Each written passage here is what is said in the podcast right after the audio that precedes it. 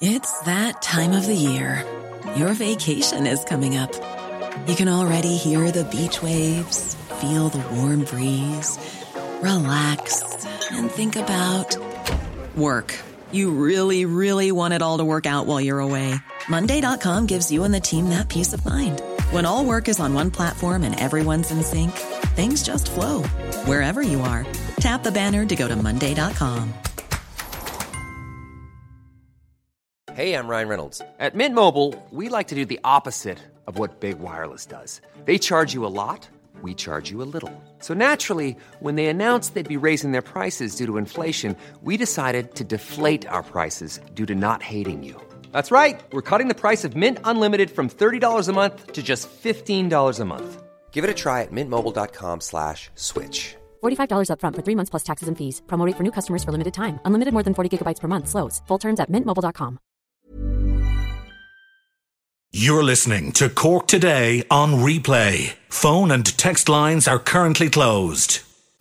This is Cork Today. Cork Today with Patricia Messenger on C103.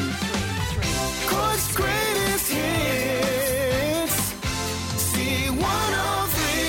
And a very good Tuesday morning to you as we welcome you along to the programme. We've got John Paul and Sadie taking your calls 1850 333 103 and text and WhatsApps already coming into us at 086 103 103. We are on the programme this morning going to take a look at the road map that was outlined yesterday by the Taoiseach Micheál Martin and the Education Minister uh, Norma Foley to get all of our children back to school and back to school at the end of August. Um, this.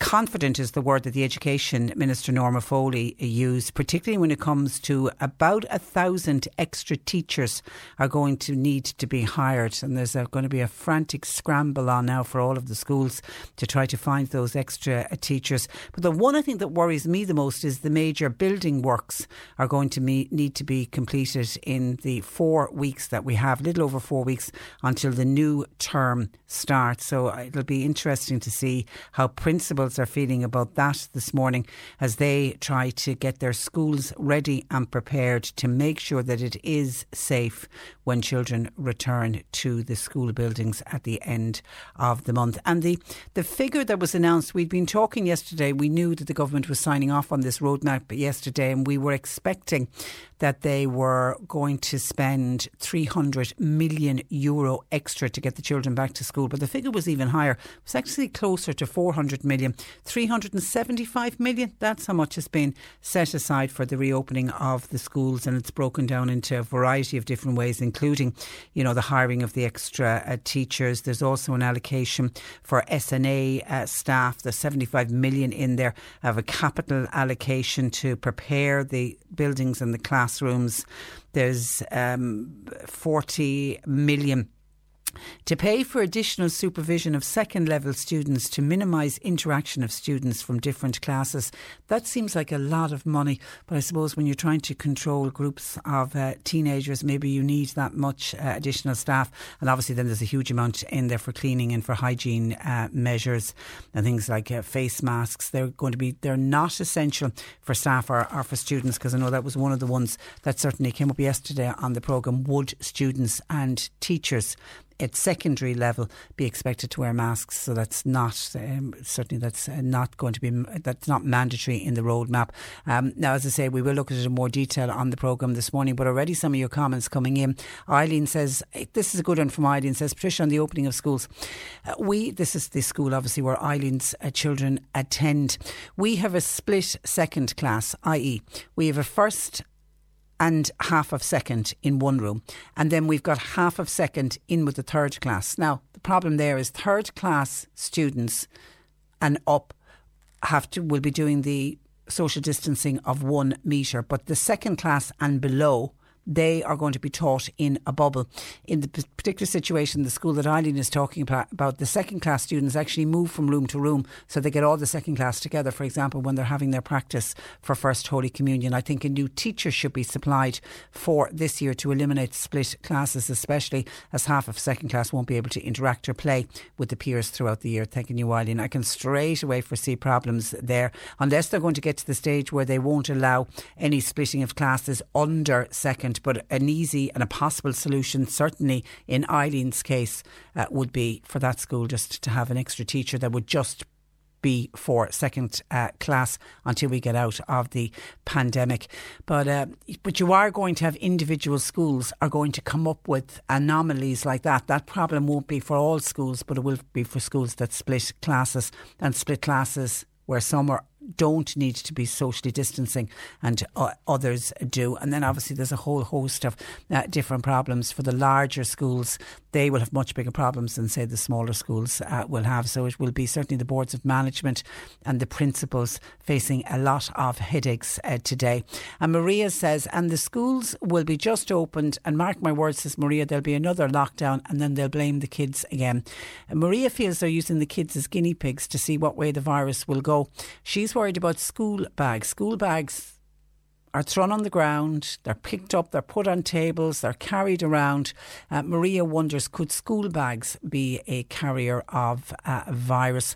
I, don't, I, I, I would be very slow to agree with you, Maria, and say that the children are being used as guinea pigs because if you look to other countries, we're probably one of the last countries to reopen schools. A lot of the other countries sent their children back to school pretty early on in the pandemic, and it doesn't look like there has been any clusters in schools in any other country, and there's nothing to say that we're not going to be the same uh, here. Uh, Ned is saying that not a single child in Ireland has died from COVID 19, thanks be to God, Ned. And the dub, he says the World Health Organization has says that it is highly unlikely that people who are asymptomatic can spread this. And he says, think about that uh, for a moment. I wasn't aware of the, of the WHO saying that. Let me look into that uh, in more detail. Uh, but I'm assuming, Ned, that you're all in favour of getting the children back to school. But are you saying that there's too much rules and regulations being uh, put in? Dennis, or Sarah says, and when one child coughs on another, there's going to be bullying and hatred. Some teachers were bad enough before. Can you imagine in a few weeks' time? Oh my God. And when a younger child mentions the virus, more than likely the parents will be called in.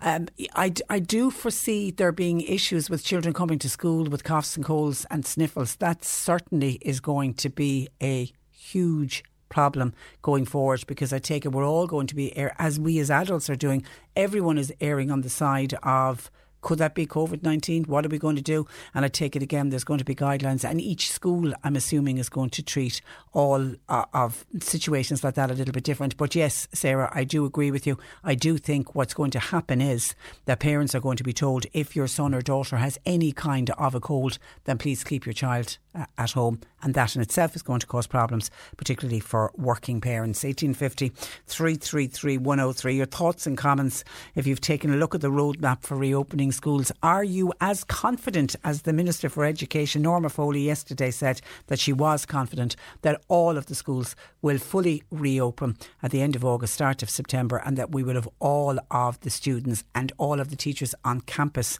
that we're not going for this blended learning that I think a lot of parents were worried about that children would spend maybe two days in the classroom and then three days at home or three days in the classroom or half days in the classroom and half days uh, at home. I don't think any parent or teachers, in fairness to them either, I don't think teachers were in favour of, uh, of that either. Now, an issue that we got a huge amount of reaction to yesterday on the programme and I was looking at checking up on our social media because I know John Paul put a post up on social media about it yesterday. And this is the practice of stopping payments of the COVID 19 pandemic unemployment payment, what's known as the PUP. Um, the people who had decided to travel abroad for non essential reasons Uh, we discovered at the weekend that they had their unemployment payment stopped, and then when they would come back from a holiday destination, they would have to self isolate for two weeks, and for the two weeks they wouldn't receive their unemployment payment, the COVID unemployment payment uh, either. And as I say, we had a huge reaction to it yesterday when uh, wasn't it was it Lorraine or Laura? Can't remember the lady's name. One of our listeners uh, contacted us because her son is going to Spain uh, next month, along with three of his friends. A, a, holiday that was paid for back in January, lost his job on the COVID payment, and she thought it was very unfair that he was going to lose the payment. She said, whatever about him losing the payment for the week he's in Spain, but the two weeks he'd have to self isolate, he also won't get paid, and she thought he was being unfairly uh, treated. Well, that took off uh, yesterday, and uh, the halting of the, the payments um, has prompted claims that they are being unfairly discriminated against, as well as raising data protection concerns. The government's policy attracted heavy criticism from opposition politicians and it also raised serious questions from some of the government TDs on the backbenches. The government last night denied claims that welfare recipients were being discriminated against. Now, it was the Paul Murphy, the Rise TD, he was accusing the government. He said it was scandalous discrimination against people who were receiving COVID 19 payments. And then the Fianna Fáil former social welfare mm, spokesperson, Willie O'Dea, came out. He also claimed that welfare recipients had been singled out for punishment. And he said, why should one particular category be penalised? for it when everybody else are able to go out of the country and do what they like as scot free. Now, uh, Heather Humphreys said that the public health advice was very clear. She said the public health advice is that people should not travel abroad unless it's for um, essential reasons. And this suggestion that the pandemic payment recip- recipients were being penalised, she said, look, there's 340,000 public servants who have been told they will not be paid if they go away on holidays and they have to come back and do a two week uh, quarantine. They're not going to be paid. That's all of the public servants.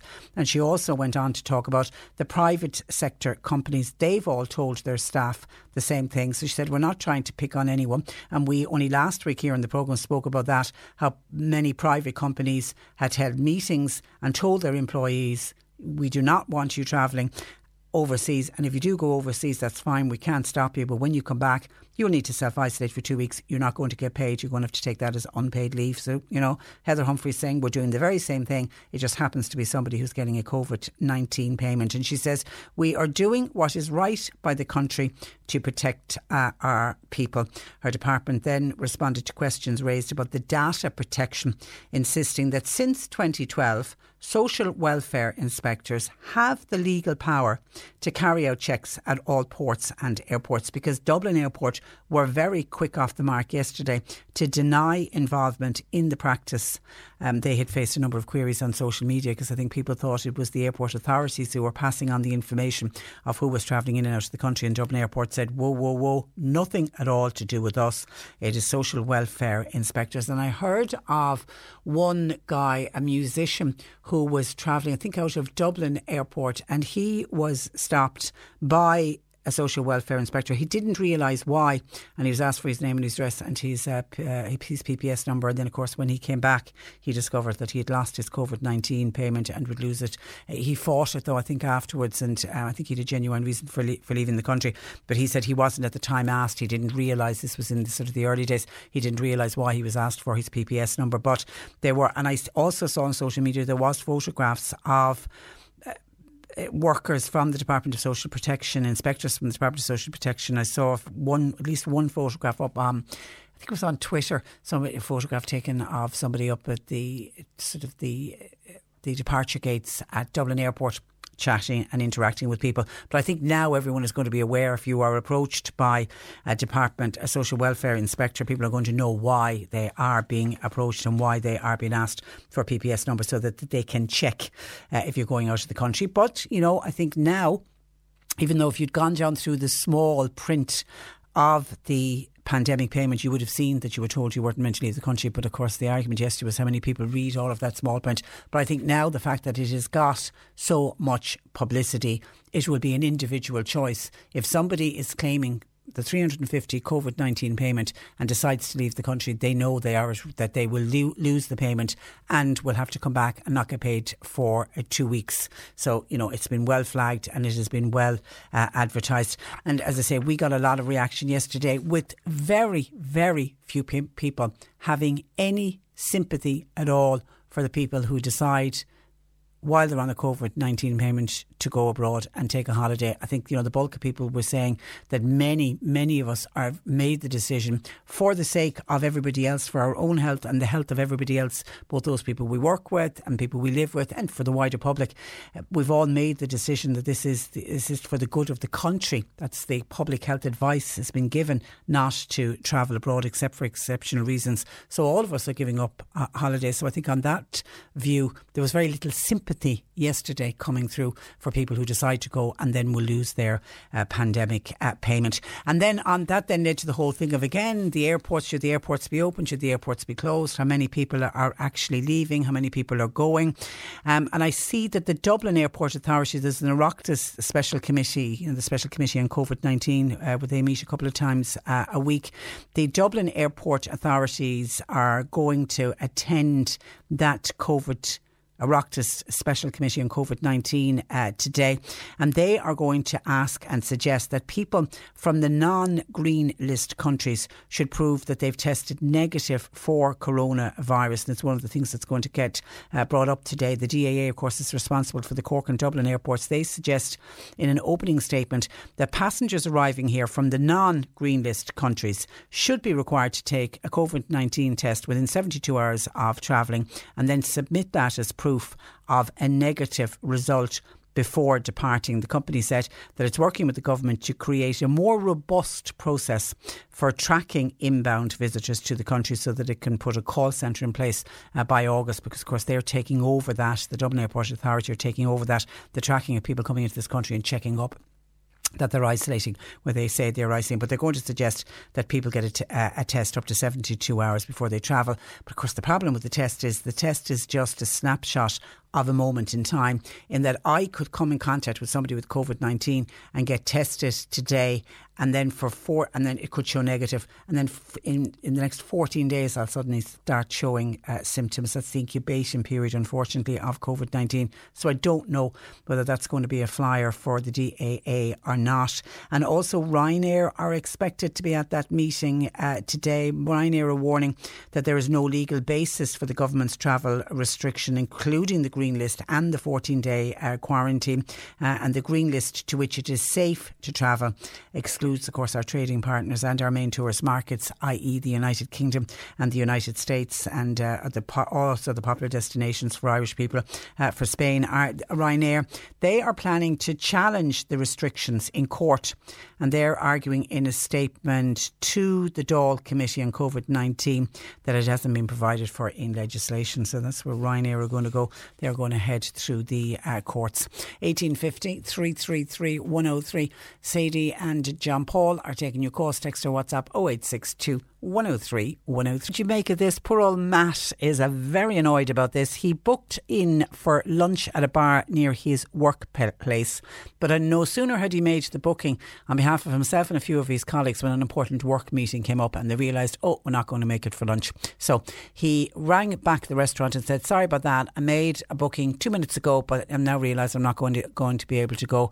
He got charged a 20 euro cancellation fine. He said, I fully understand no shows at restaurants. He fully understands why restaurants are charging these cancellation fees. But the fact that within two minutes he rang and tried to unbook the table, he thought it was a bit mean spirited on behalf of the uh, restaurant. I'm actually glad that restaurants are putting in cancellation fees because I think it's particularly in what's happening at the moment when all of the tables have to be booked, it's very, very unfair for people to do no shows. And I saw, uh, even when the restaurants started to reopen, I saw on Twitter a number of, particularly in the Dublin restaurants, they seem to be having a big problem with it. I don't know how many no shows that we have in Cork restaurants, and I don't know of many Cork restaurants that are putting in this cancellation fee, but I can understand it from the restaurant's point of view. But I think, Matt, in your particular instance, that does seem a little bit mean spirited that just within two minutes you rang and cancelled.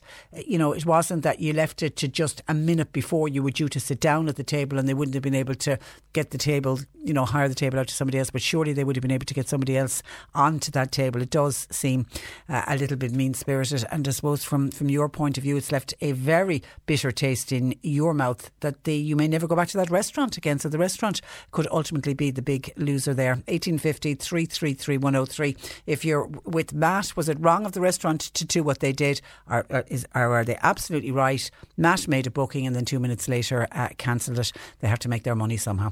1850 333 103. Sadie and John Paul taking your calls. Text or WhatsApp 0862 103 103. Cork today on C103. Text or WhatsApp Patricia with your comment. 0862 103 103. Now, I mentioned one of our listeners when we were talking about uh, schools was saying, you know, uh, the schools the children should be all back at the schools in that we've had not one single death, thankfully, from a child in this country. Uh, this was Ned, who also quotes the World Health Organization and said it's highly unlikely people who are asymptomatic can even spread uh, this. And he says, think about that for, for a minute. And it's got John Paul to take a look and check that out. And it's in a report that's out from the World Health Organization. And they say available evidence from contact tracing reported by countries suggests that asymptomatically infected individuals individuals are much less likely to transmit the virus than those who develop symptoms. So that's kind of a bit of a good news because I always felt that that was a big worry that you had people walking around who didn't even realise that they'd COVID 19 because they didn't have any symptoms and were they then going on to infect other people. So that certainly is, is a little bit of good news. We'll keep an eye on that report that has come out from the World Health Organization. On the social welfare recipients, where were the social welfare recipients, or where were the social welfare people? This is the inspectors who seemingly are, are at Dublin, I'm assuming. Are they also at Cork Airport checking up on people who are on COVID payments? And if you've got a COVID payment, then you're not going to you're not going to get your payment. And they're check, they're at the airport, and there was a picture. I saw one certainly photograph on Twitter of a social welfare inspector who was at Dublin Airport checking people. Uh, Michael says, "Where were all those social welfare inspectors all along when we had foreigners coming into this country just claiming money?" Remember, there was a number of people who were caught, they'd fly into the country and they would claim their money and then they'd go back home again and they wouldn't be seen for six or eight weeks and then they would be back in again. Now, a number of them were thankfully tracked down. Now, were they tracked down because social welfare inspectors were at the airports? Um, I don't know. Uh, Michael said, if I am working, this is on people travelling and going out of the country and then not self isolating when they come home. Uh, Michael says, if I'm working in Dublin and I'm from Cork, I can tell my boss, oh, I'm going home to the family in Cork for two weeks. So I could head straight out to Dublin Airport and jump on a plane and no one would know the difference. And listen, that's absolutely happening. That's 100% happening. I, I don't know in what numbers, but of course you're going to have people who are going to try to scam the system and not f- fess up and tell their employer, oh yes, I was in Spain, or yes, I was in France, or yes, I was wherever, and I went away on two a two weeks holiday. But the danger is then if they bring back COVID nineteen with with them, will they go on to infect other people? And a listener on this whole travel says travel issue. If your family was coming from England for a weekend, what would they have to do? Well, according to the letter of the law at the moment, uh, listener, if your family is coming home from England, they would be expected to self quarantine for two weeks. Obviously, if it's only a weekend, they'd have to self isolate for two weeks. Would they be able to self isolate? Where would they self isolate? Would you be mixing with them? I mean, obviously, you would. Uh, there's nothing to stop them coming into this country, but certainly it says they England, the United Kingdom, has not made the green list. They're not on the green list, so therefore they would have to self isolate and they would have to fill in the tracker form to say where they're going to be uh, staying. 1850 333 103. Now, a protest for the safe, full resumption of adult day services will be held tomorrow outside the Convention Centre in Dublin, which is where the Dáil is currently uh, sitting. Adults with disabilities and their families are desperately struggling, and while the rest of the country has or is reopening, it feels like this group are the forgotten in society. The protest has been organised by a Facebook group called Enough is Enough. Every voice counts. And joining me, their spokesperson, uh, Linda Comerford. Good morning to you, Linda. Good morning. Thank you for having me. Uh, well, you're very welcome uh, to the programme. Now, day services closed in March. Have some of the adults with disabilities received a service? Some services remained open um, to a very, very limited number of, of adults. So those with maybe more complex or profound needs um, at a very reduced rate. So instead of getting their full service, they may have come in for one or two half days. Um, but then the amount of adults that would have happened for would be very, very limited. I suppose in recent weeks, some services have started offering um, anywhere from three to six hours, and they again would be spread over maybe three hours a morning, two or three mornings. Um, and outside of that, then there has been Zoom calls, um, which aren't ideal for, for many and don't work for many. And the other one has been activity packs coming out in the post, which again, not ideal and definitely can't be deemed a service. And then someone coming out to bring the young adult for a walk. Um, and I know that has worked for some, very, very small amount. Um, but also I've had some messages from individuals with disabilities who feel that they're well capable of taking a walk by themselves and they don't need a service to come out and walk them. They're not. I know, I know. Uh, and these are, and, and, you, and you're talking about people who would have had a full service Monday to Friday, nine to four. Yeah, all these people would have had a full service. And I suppose the HSE would define an adult service as 30 hours per week. Um, so all of these people would have had their 30 hours per week in a service, um, getting some of them would have been doing maybe some learning programs. Some of them would be do maybe doing some outreach in terms of maybe work placement or courses outside the centre, but supported by the centre. Um, so a range of different things would have happened depending on the person and their need and their ability. Um, but all of these people would have been getting their full 30 hours a week, and now obviously then in, in March they didn't. And like everyone else in the country, we put our shoulders to the wheel for the for the health of the nation. Um, and as the government kept saying, we were in this together. So we very much were in it together and did what we had to do to to I suppose suppress the pandemic. But it just seems that like now that the country is reopening and we can go to restaurants and we can go to the gym and we can do all these different things and different businesses are back open, we just not only are we um, invisible, we seem to have been completely and utterly forgotten about. We we're not mentioned in anything anywhere. Um, so we see all these other businesses and companies and schools getting all these stimulus stimulus packages, which is great and it's great to see them reopening. But we're kind of sitting here going, well, what about us? When do we come out? And a, and a, number of weeks ago, Linda, this framework document uh, was published for the for the reopening and the resumption of adult daycare services, and it was you know a hefty tome over over seventy uh, pages. Did you get any sense of hope from that framework document? Absolutely none whatsoever. I found it vague. I found it non-committal in terms of um, timelines. There was it offered no reassurance. Um, some of what it said is being contradicted by services on the ground, um, and it offered no plan for for the future to fully reopen services. It very much said it was going to be a reduced service, um, with a lot of the work being put back on families and carers but no mention of when they had would hope to have a full service back. Um, and, and that's just not good enough. I mean, we can't we can't live with a far inferior service. I mean, a very little service is just as damaging to someone's health, mental health, and well-being as no service because they, they feel they're no sooner in. They're not in their. It's it's not a normal environment for them at the minute. They're not with their usual friends. They're not maybe doing the things they would normally do. There's a lot of things they need to adjust to it's all very different. They're no sooner in and they're going home again, and they're going, "Why am I going home? This is only lunchtime. And I don't go home till, till four o'clock." Um, so they don't understand it, and it's actually quite damaging. It's causing yeah, and for many uh, many adults with disability, the routine and the familiarity oh. is just is so important. Linda, what what are you hearing from your members? Are many adults with disabilities regressing because of lack of services? They are. So we're hearing an awful lot about how um, some of the adults will be quite depressed, have kind of went into themselves, no longer take enjoyment in things they would have taken enjoyment in before, whether it was a hobby, whether it was, I don't know, a young lady trying out makeup or painting her nails, no longer wants to do those things, wants to kind of, has stopped really talking, has stopped, um, a lot of maybe would have increased challenging behaviour. They would be very frustrated, and I suppose that's how they vent. Um, and in terms of some, then, and even my own son, I would see a physical deterioration in him, where they've gotten quite weaker, um, an extra number of falls, hand tremors, um, drooling, all those things that we kind of had under control are all all back with a vengeance. And I suppose as a parent and carer, it's absolutely gut wrenching to see your child deteriorate in front of you. It's hard to watch. Despite your best interest or your best efforts, there really isn't a whole lot you can do because there is no services to access, whether it be your day service, whether it be um, therapies. There's, there's there is nothing at the minute. You're very much on your own, and I would even feel as a parent, despite my best efforts, it's not enough. What I'm doing is not enough, and that's very hard for parents.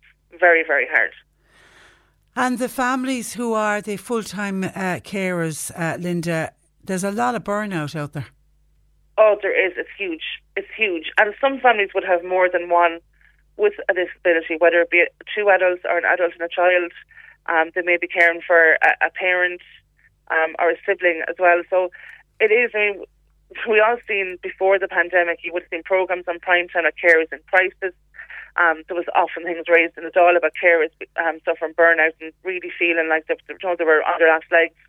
That has been massively compounded because not only did we have the added care during the pandemic of our um, children being at home all the time, but we also have these extra needs due to the regression or due to challenging behaviour. Um, and it, it is that parents they're on their knees. An elderly parent rang me the other night. She's in her seventies, and she was crying on the phone and said, "I have fought the fight that you're fighting," and she was, "I hope you crack it because we we couldn't." And it's daunting as a younger parent to know that these parents have have fought for their loved one for seventy odd years, and we're still having that fight there's something very wrong about that because we shouldn't have to fight. Absolutely. Um, so, so uh, I mean, we've been and we've been mentioning on the program this morning um, about the extra funding that's been available for schools, and we all know the schools need to reopen, and it's it's terrific, and they seem to have this big pot of money. It should have been three hundred million. It's nearly uh, four hundred million uh, is going to be given to uh, schools. Extra funding, Linda, is that what is needed for to get day services, adult day services, back up and running? Um, it's part of it. It definitely is. We definitely need funding. I mean, for far too long, services have been underfunded, um, and we've we would have seen that again before the pandemic, where different centres have come out into the media and said, "Listen, if we don't, we can't stay open. We don't have the funding. We're going to have to close our doors." And at the final hour, the government would step in and, and they would do something. But it shouldn't ever have to get to that, where families are worried um, and the, young adults are worried about not having a service. So we've been chronically underfunded for years, and that's been very compounded now by the pandemic. Um, I suppose the social distancing rules, again, in a centre where you might have had 75 adults, due to the two metre social distancing, you can only have approximately 20. So that's dramatically reduced. Whereas in schools, we're seeing that some of the children don't have to social distance and some of them um, only by one metre. So it just seems the rules are very different for us. We we don't get any funding. In fact, we're looking at a 20 million cut. Um, so it, we do need funding. We need extra staff. If ratios are going to be reduced, so you might have had five young adults to one home to one support worker in the past, and that would have worked really well. But you may have one adult in that group now who wants to high five everyone, who wants to hug everyone to see, and just doesn't understand social distancing and and can't adhere to that rule. So he now has to be, or she would have to become a one one to one, just to, to keep them safe. But that means you need extra staff. Some of the staff still have not come back into centres after being redeployed to residential.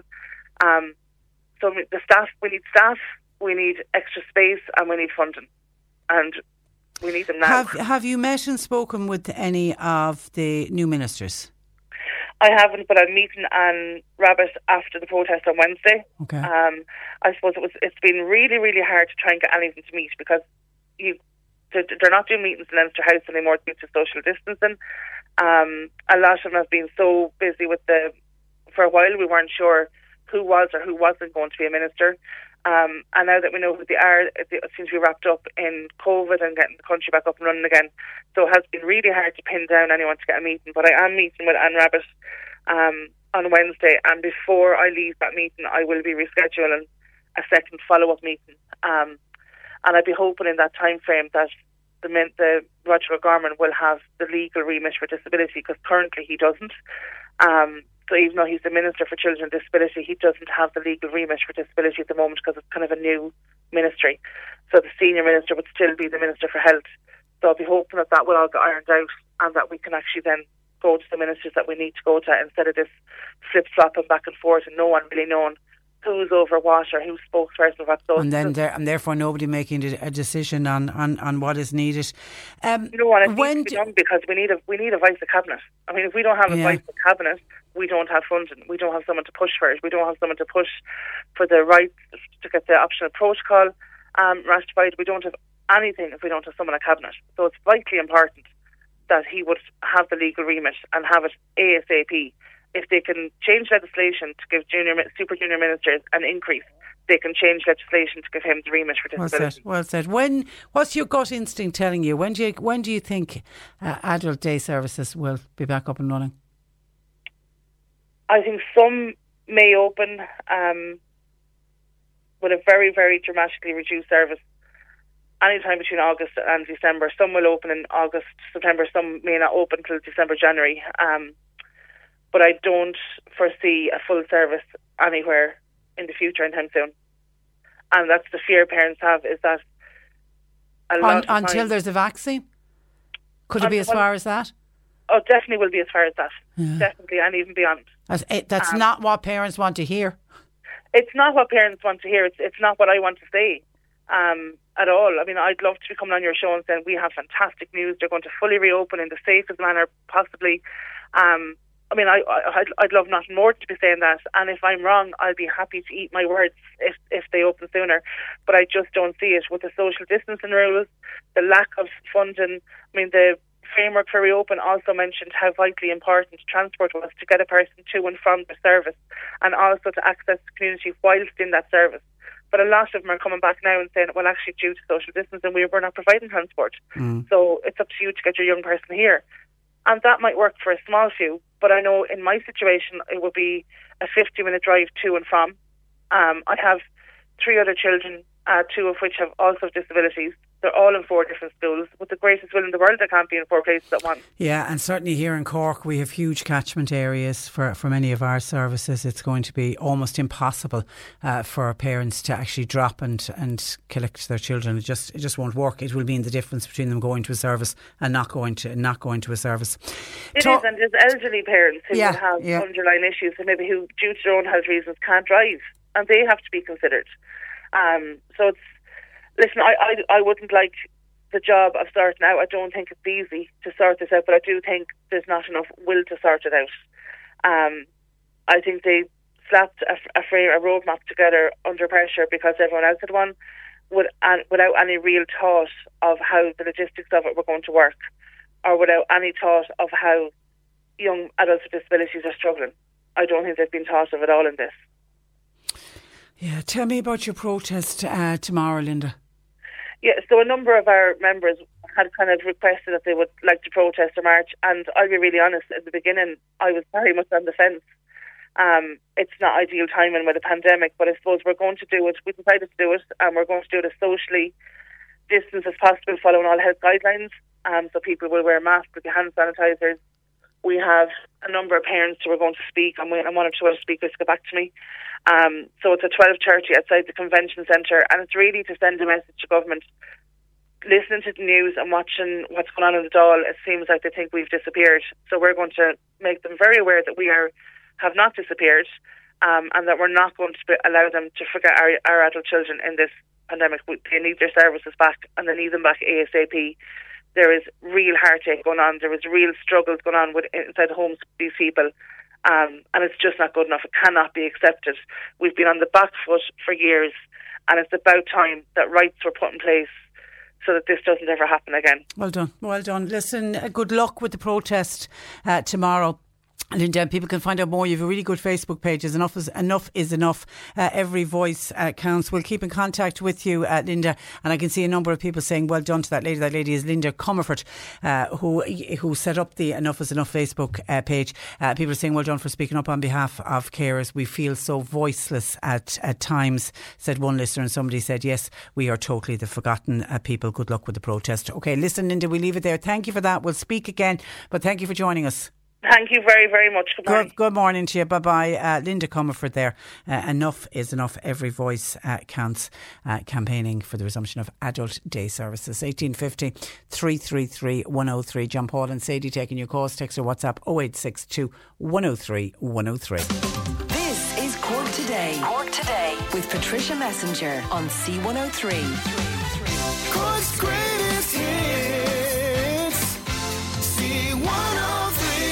Now, yesterday the Cabinet signed off on a plan to reopen all schools next month, with the government saying the 350.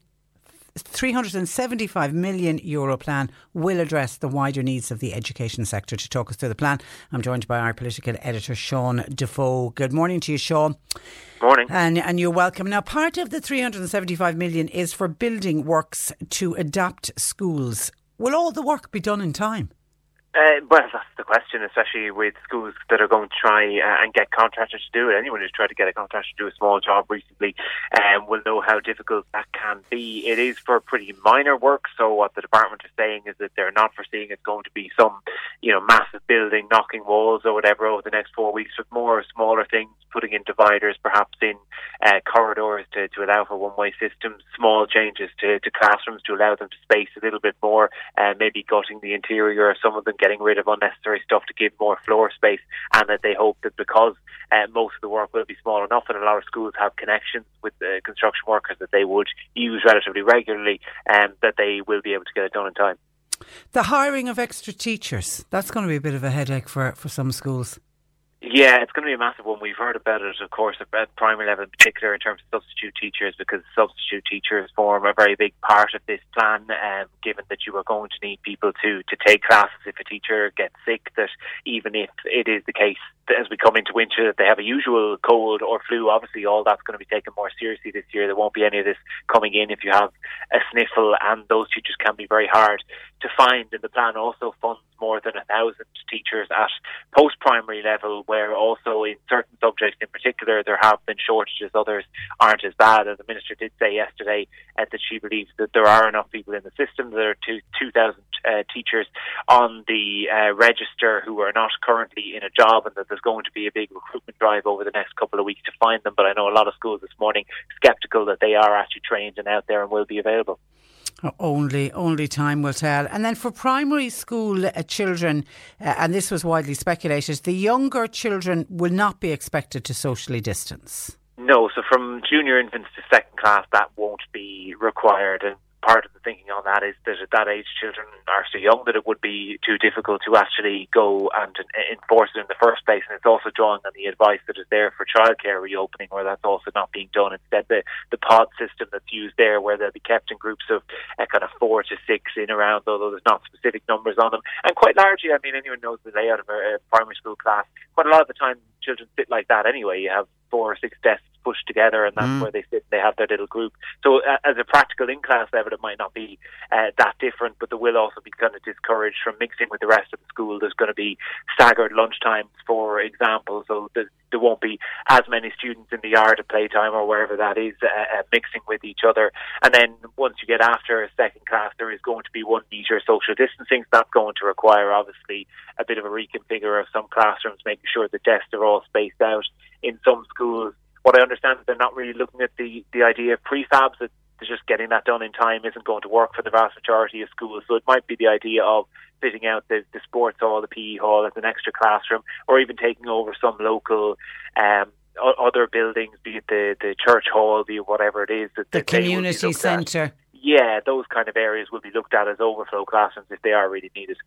Now, we would have a, a, a number of our listeners living in rural areas and their children jump on the school bus every morning uh, to get to school. The, the school buses are to be treated as virtual bubbles. Um, pretty much, yes. Now, this is where I think that we could well have an issue down the line if there is a, a case of COVID. So, what's going to happen is there will be very strict assigned seating where possible.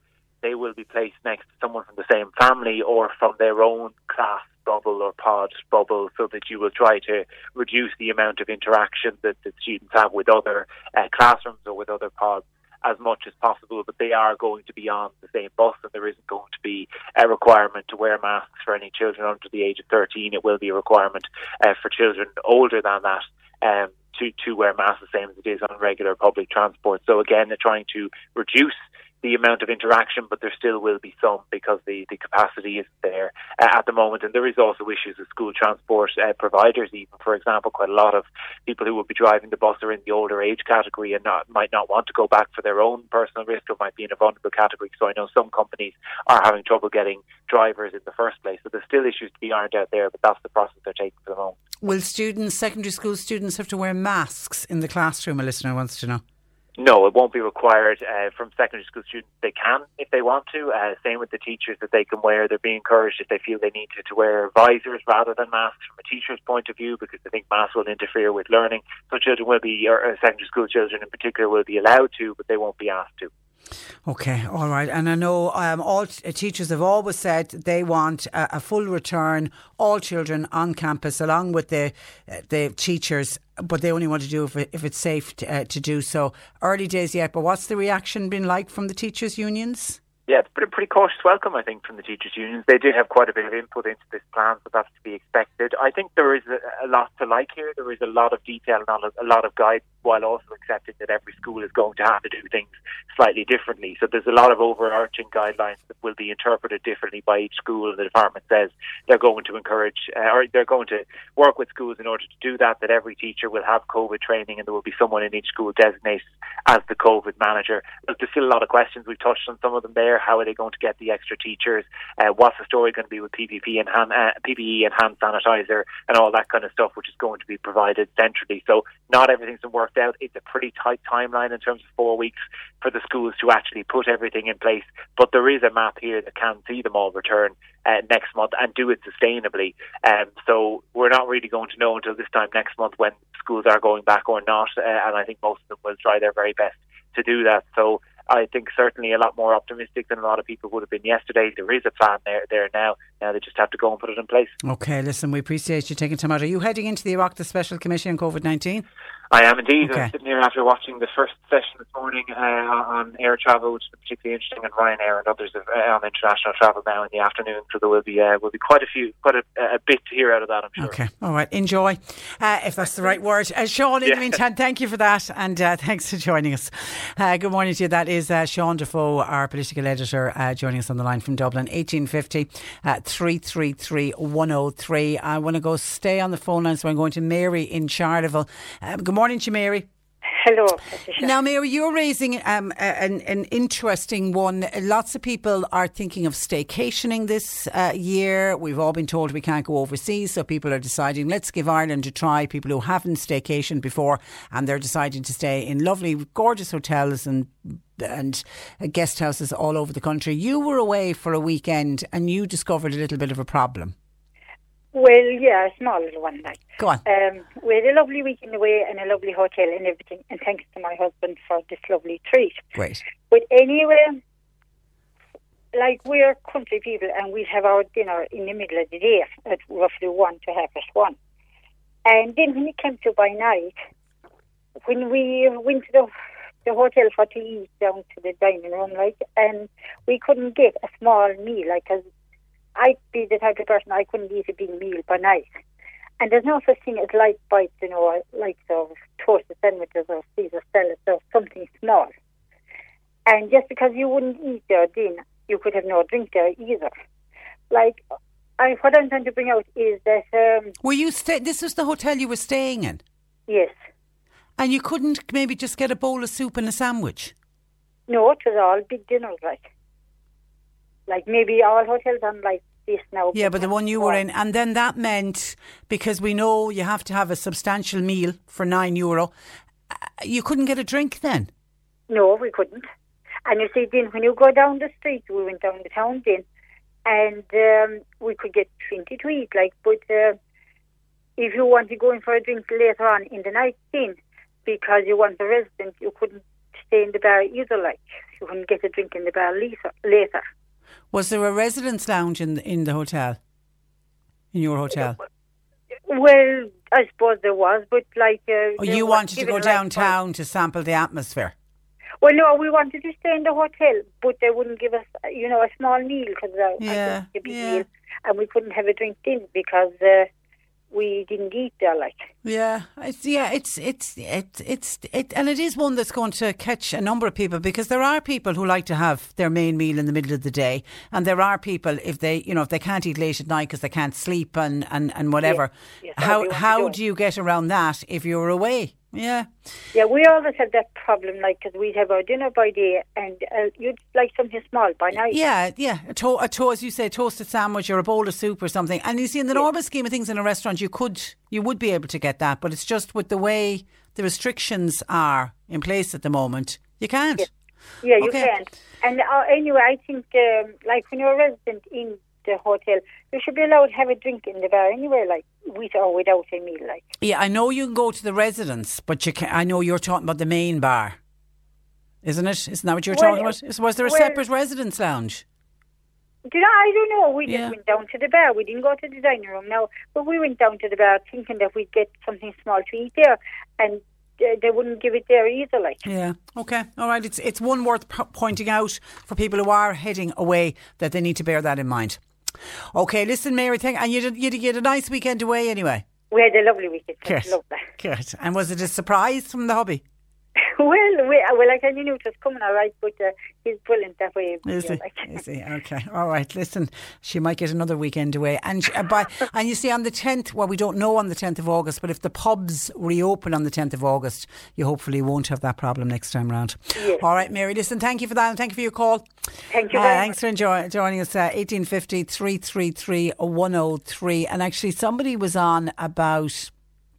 Matt. Do you remember Matt who contacted us? And he had the problem whereby he booked a restaurant at lunchtime for himself and his work colleagues. And then after he did the booking, he discovered a work meeting that they had to attend. So he and his colleagues couldn't go for lunch. So within two minutes, he rang the restaurant back to say, sorry, made a booking, not going to be able to go. Work meeting has come up. Sorry about that. And he said it was within two minutes and he got charged a 20 euro uh, cancellation fee and he he just thought it was very unfair and he wondered has, had it happened to anybody else, etc. and how did other people feel about it. Uh, Anne says, Patricia, I think that was a very bad move by the restaurant, especially as Matt cancelled within two minutes and explained why. It wasn't the case of him cancelling it and then going to another restaurant. It was a very, very genuine reason, yeah. And I know some of the restaurants, particularly restaurants in Dublin, have this huge problem where, and I, th- the mind boggles how anyone would do this, where you would have a group of people, maybe six friends going out for dinner, and you decide that we're going to go out for dinner next Saturday night. Now, this would have been before COVID. And where where we go for dinner? Sure, we'll book four different restaurants. So you'd have a group of six people booking four different restaurants for eight o'clock, and then the group meet up at seven and say, well, where we go for dinner? Well, we've the Italian booked, we have. Um, a Chinese book, we have an Indian booked, we have a tapas bar booked. What does everybody fancy? And there and then they decide which of the four, and then they leave the other three. And don't ring, don't cancel, just simply no shows. And a lot of Dublin restaurants have a huge problem problem with that. And I know for that reason, even before COVID ever started, they were talking about bringing in that you would you would have to have a credit card booking, and if you didn't show, you'd have to pay uh, a, a, kind of a fine, uh, really. And I thought that that was very understandable, and I saw nothing wrong with restaurants uh, doing that.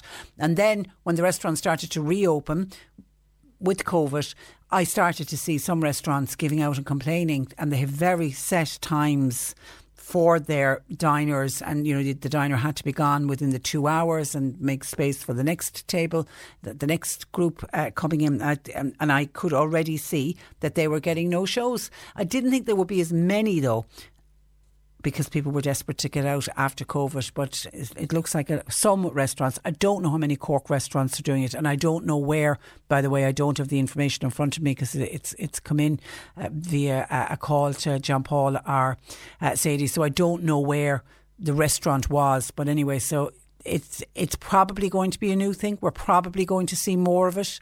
Uh, we'll have to wait and see, but it's very possible that we will see more of that. We will see more restaurants decide that if you don't show or you cancel, uh, you're going to get uh, caught. All right, and moving to a completely different issue. This is Anne in Mallow on Smoky Coal. Good morning, Anne. Good morning, Patricia. How are you? Not so bad. Okay, you're on about the ban. Uh, Mallow's been I included because in we the all, smoky. We all have, co- I've had to the coal order, like. Okay, just to let people know, Mallow has been included in the smoky coal Tisha, ban coming in from September. September the first September, and if you put uh, put on the ordinary coal, you'll find 250. And I don't think you can use briquettes or blocks either. Uh, okay, we need to do more. Uh, Okay, and, and your point is you've you've got a you, we all, all my friends, all my friends around. you already have bunkers full we of all, coal. We all have uh, our coal. We all have coal bunkers are full, like. Okay, I, uh, would I be right in thinking And that smoke is cold, and they said it burns out the grate very fast. So nearly every two or three weeks you'll have to buy new grate again. even though they say it's better for everyone if we have this smoky coal ban in place because it's better for your health and everybody else's health? Yeah, for God's sake, most of my friends are over 70, I'd say. Okay, uh, And all we have is our fire. I mean, I had mine like yesterday evening on Grand Fire there. Yeah, as far as I know, though, but and I will get this checked. As far as I know, you can you can burn out what's left in the bunker, and I think it's that you're not going to be able to buy any smoky fuel from the first of September. I think Oh, that's that that. I think yeah. no, I get that double checked, but I think that's going going to be a problem. And I know it's been very successful in Dublin, and they've had it in for years. But I don't know, does it burn out quicker? You reckon it It's great does? for the stove, Patricia. They say the stove is all right, but it, it won't it won't heat the rods, radiators. It won't heat them. Uh, Is it more expensive or is it the same price? Oh, it says about dearer. I'd dearer. All right, I'd say. Okay, all right. We'll see if we can find out more information about smoky coal versus non-smoky coal. Um, but but I, I'm open to correction. But I'm and, and I will get a double check. But I'm sure it's in your bunker. You will be allowed. You will be allowed to use. And you can use blocks, briquettes, or anything like that. Uh, I don't know. I I. Does that fall under the smoky coal Oh, ban? I'd it does. It, it does, of course. Of yeah. Course. Okay. All right. Leave it with us, and we'll get a check for you. All right, Tricia. Thanks, Thanks a million. Bye bye. 1850 at 333103. Just a quick look at some of your texts that have uh, come in to us, particularly on the COVID payments and people who decide to go away on holidays and they're going to lose their COVID payment. Hi, Patricia. Everyone is entitled to go on holidays, no matter what form of income they have. Though I do think during this pandemic, it's actually selfish of anyone to consider going on holidays and actually leaving the country. Those that chose chose to do so cannot seriously expect to be paid for their two week self inflicted isolation upon their return. Why should employers or taxpayers pay for the selfish wishes of those who choose to put themselves and others in the line of the virus, but yet do feel everyone is entitled to a holiday, but it's rather selfish of you to think you can go out of the out of the country, says that texter. COVID payment recipients, says another texter, are also those who have COVID 19 and have had to stop working. Of course, they shouldn't be travelling. I was listening to a guy on national radio yesterday who was whining that he can't go away for a few days' holidays. He wants to go away abroad. He felt he was being discriminated against. After a long time on the programme, it emerged he had a heart condition and he suffers from asthma. Is he mad to even consider leaving the country? The country is turning into a very entitled nation, says this texter. And actually, somebody yesterday said we need to stop the entitled nature uh, that we have. And uh, someone else says, Patricia, that musician, I mentioned a musician who, who was talking uh, yesterday who had his If you thought the only way to get a more defined jawline with natural looking results was through surgery, think again. Juvederm Volux XC is a non surgical injectable gel filler that improves moderate to severe loss of jawline definition and can help you achieve natural looking results with little downtime. Even better, this improved definition lasts up to one year with optimal treatment. No maintenance required. Improve jawline definition for a smooth, sculpted look with Juvederm Volux XC. For important safety information and to find a licensed specialist, visit juvederm.com. That's J U V E D E R M.com. Not for people with severe allergic reactions, allergies to lidocaine, or the proteins used in Juvederm. Common side effects include injection site redness, swelling, pain, tenderness, firmness, lumps, bumps, bruising, discoloration, or itching. There's a risk of unintentional injection into a blood vessel, which can cause vision abnormalities, blindness, stroke, temporary scabs, or scarring. Talk to a licensed specialist to find out if it's right for you. This Mother's Day, celebrate the extraordinary women in your life with a heartfelt gift from Blue Nile. Whether it's for your mom, a mother figure, or yourself as a mom, find that perfect piece to express your love and appreciation. Explore Blue Nile's exquisite pearls and mesmerizing gemstones that she's sure to love. Enjoy fast shipping options like guaranteed free shipping and returns. Make this Mother's Day unforgettable with a piece from Blue Nile. Right now, get up to 50% off at BlueNile.com. That's BlueNile.com. Hey, it's Paige DeSorbo from Giggly Squad. High quality fashion without the price tag. Say hello to Quince. I'm snagging high-end essentials like cozy cashmere sweaters, sleek leather jackets, fine jewelry, and so much more. With Quince being 50 to 80% less than similar brands.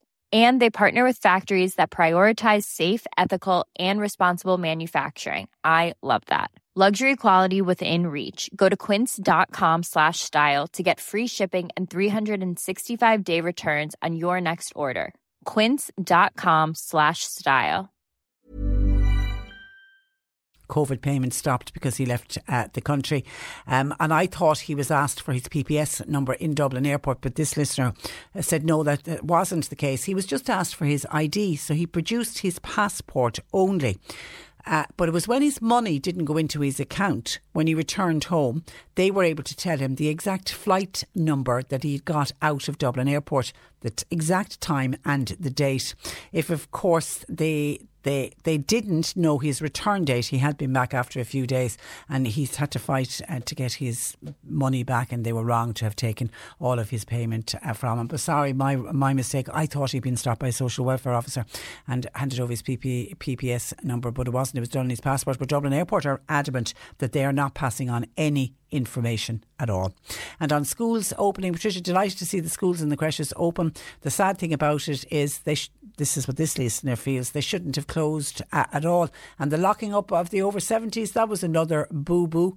Uh, if they isolated people who just travelled in from the COVID hot spots, that would have solved uh, the problem. Uh, the government, since the government have formed, things to have have settled down. Uh, is it my suspicious mind? I'm wondering, are, are we doing better under the new uh, government? And hi, Patricia. Message for all the bingo lovers out there: the drive-in bingo, the Theo Park, and is happening this Thursday night, eight o'clock sharp. Uh, the organisers of Theo Park are saying if you're going along, please wear a mask. You're listening to Cork Today on replay. Phone and text lines are currently closed. Cork today on C103. Text or WhatsApp Patricia with your comment. 086 103 103. Now, people who are planning their holidays here in Ireland are being warned about the increased risk of being targeted by fraudsters exploiting the current travel restrictions as more people than ever are opting for a staycation. Joining me with advice, Kieran Gross of the Head of Financial Crime and Security at the Banking and Payments Federation of uh, Ireland. Uh, good morning to Keith. Morning. Uh, you, you're welcome to the programme. Uh, Keith, uh, what type of scams are you most worried about? Well, I'm, I'm worried about the most the, these bogus websites and copycat websites, and also um, uh, too good to be uh, true offers via social media. Um, we all need to take social media uh, platforms uh, with a pinch of salt, and there is a lot of adverts that are purporting to be uh, uh, super deals, exceptional offers, and um, invariably they turn turn out to be true. They turn out to be bogus. They turn out to uh, bringing um, customers to fraudulent websites where people click on links and, embedded links, and then uh, they, I suppose, impart with their uh, banking credentials and their um, and PIN and security numbers. So um, it's very very important that they be watchful and mindful that there is, um, I suppose, bogus websites out there. So you think you've booked a hotel on a genuine website, perhaps even you think you're on the hotel's website, and then you turn up for your holiday to discover your money's gone and you didn't, the booking wasn't there at all. But that could invariably turn out. We've seen it in holiday purchase scams abroad, and you know the, the criminals and the scammers will pivot and they will look towards uh, capitalizing on this opportunity. So, I mean, my advice would be thoroughly research the, any online offer and type in the URL of the original um, genuine hotel into your web browser. Go outside of the original email or social media ad, and um, you know, as I said, thoroughly research and input the URL and check out for any uh, misspellings in the domain name as well. I mean, if it's .ie, uh, .uk, uh, good chance it's, it's secure. But then if you see .ru, um, that'll send alarm bells. And alarm bells should ring if the deal is too good to be true. It probably isn't true. Exactly. I mean, if the price of the holiday is considerably cheaper than the average cost elsewhere, you should be suspicious. Um, you see the ads on social media offering um, iPhones and, and other devices and such like. Um, you know, that never transpires to be the case, even for um, you know such um, you know medicines, etc. It's it's not the case, and people should be just wary of that and be mindful that social media, as um, a, a mass majority of them, can be fake. And what is the safest way, uh, Keith, to pay for your holiday? Is is it a credit card? Uh, a credit card is also a good option, and also uh, genuine merchants will have a, a, a merchant por- portal. So genuine, genuine sellers will have a merchant portal. That's something to look out for.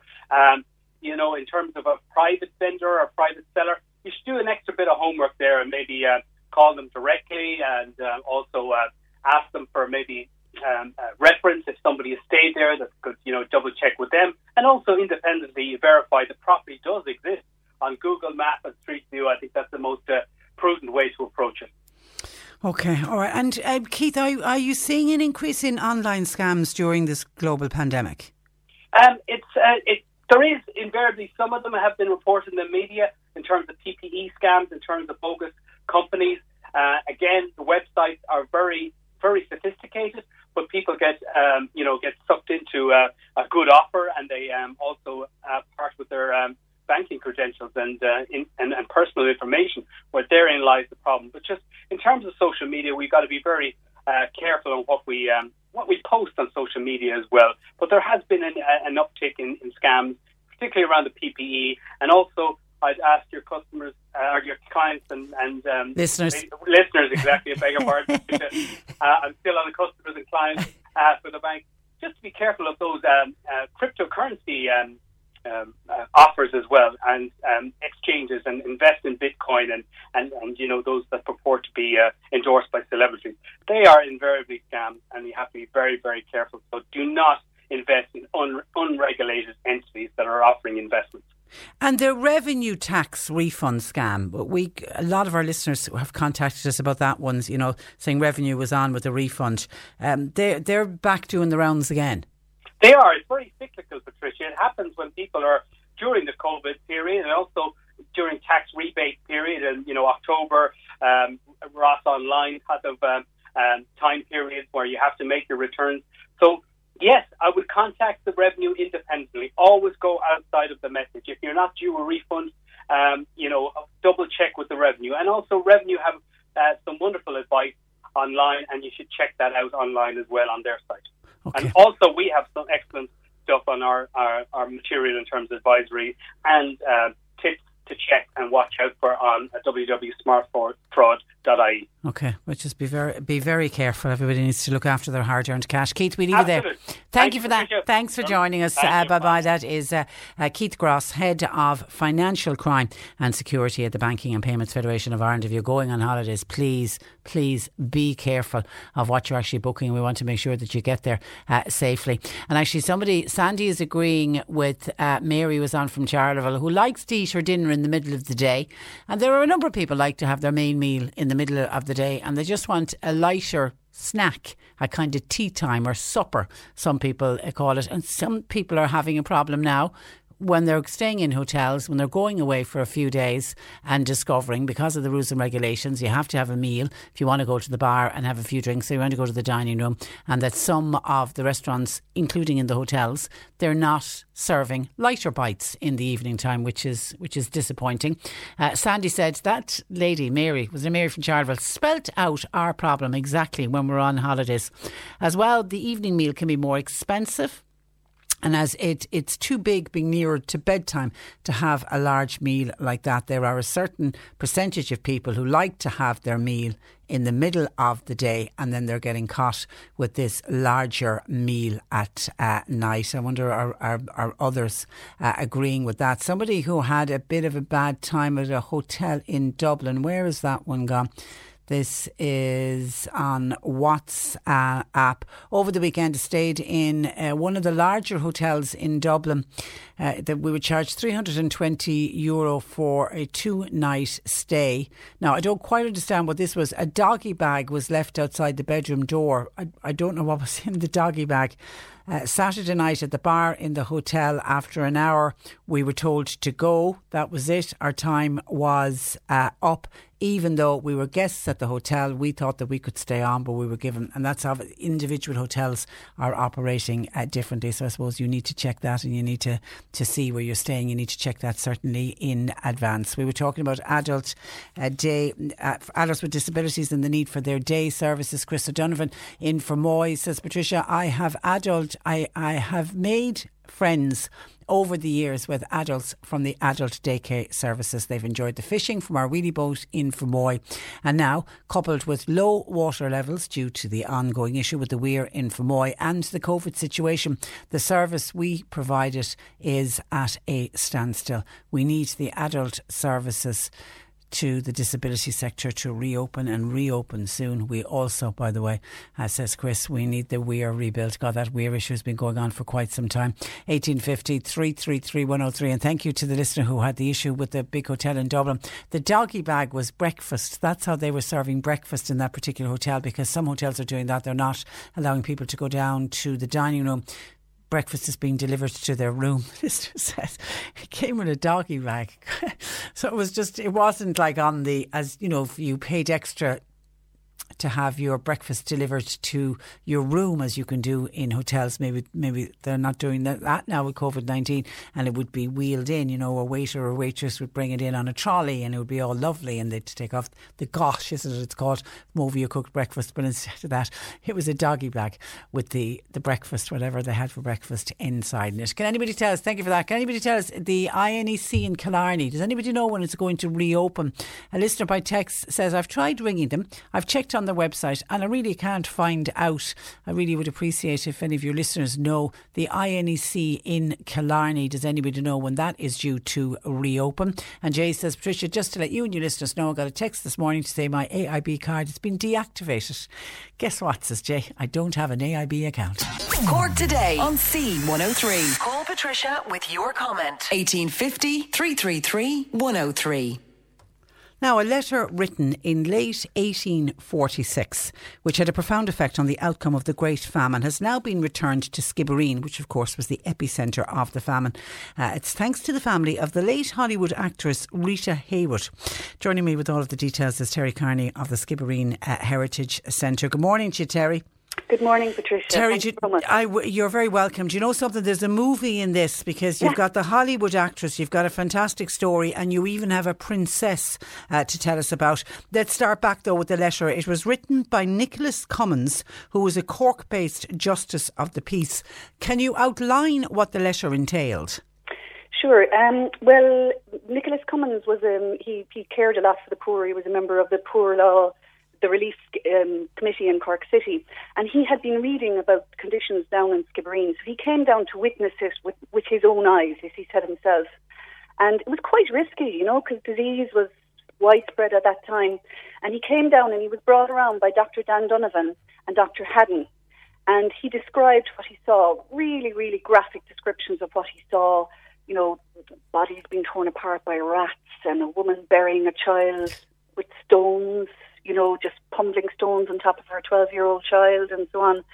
Um, and he was a clever man because he he used the power of the media. He wrote this as an open letter and he sent it to various newspapers and he addressed it to the Duke of Wellington, so it became very public.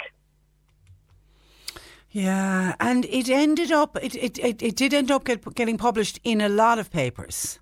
It did. It was published first in the in the Southern Reporter and the Cork Examiner, and then the most important one that it was published in was was the Times of London on Christmas Eve. So of course the timing was important as well. Okay. And it went viral in today's terms. It went all across North America, all across Britain, Canada, and it was quoted very often. You know when they were um, trying to raise money for the famine, Cummins' letter was repeatedly quoted um, for, uh, in, as fundraising. And just a few weeks after that letter was published in, on Christmas Eve in London, the British Relief Association was set up in London, and Cummins' nephew served as secretary on that committee. And Cummins announced, you know, in, in a letter to the um, to the newspapers about the establishment of this com- committee. So you could say it was the catalyst for the establishment of the British Relief Committee, and that brought £400,000 worth of aid into Ireland, over 40 million in today's terms, and 40 million euro in today's terms. So it's a really important letter.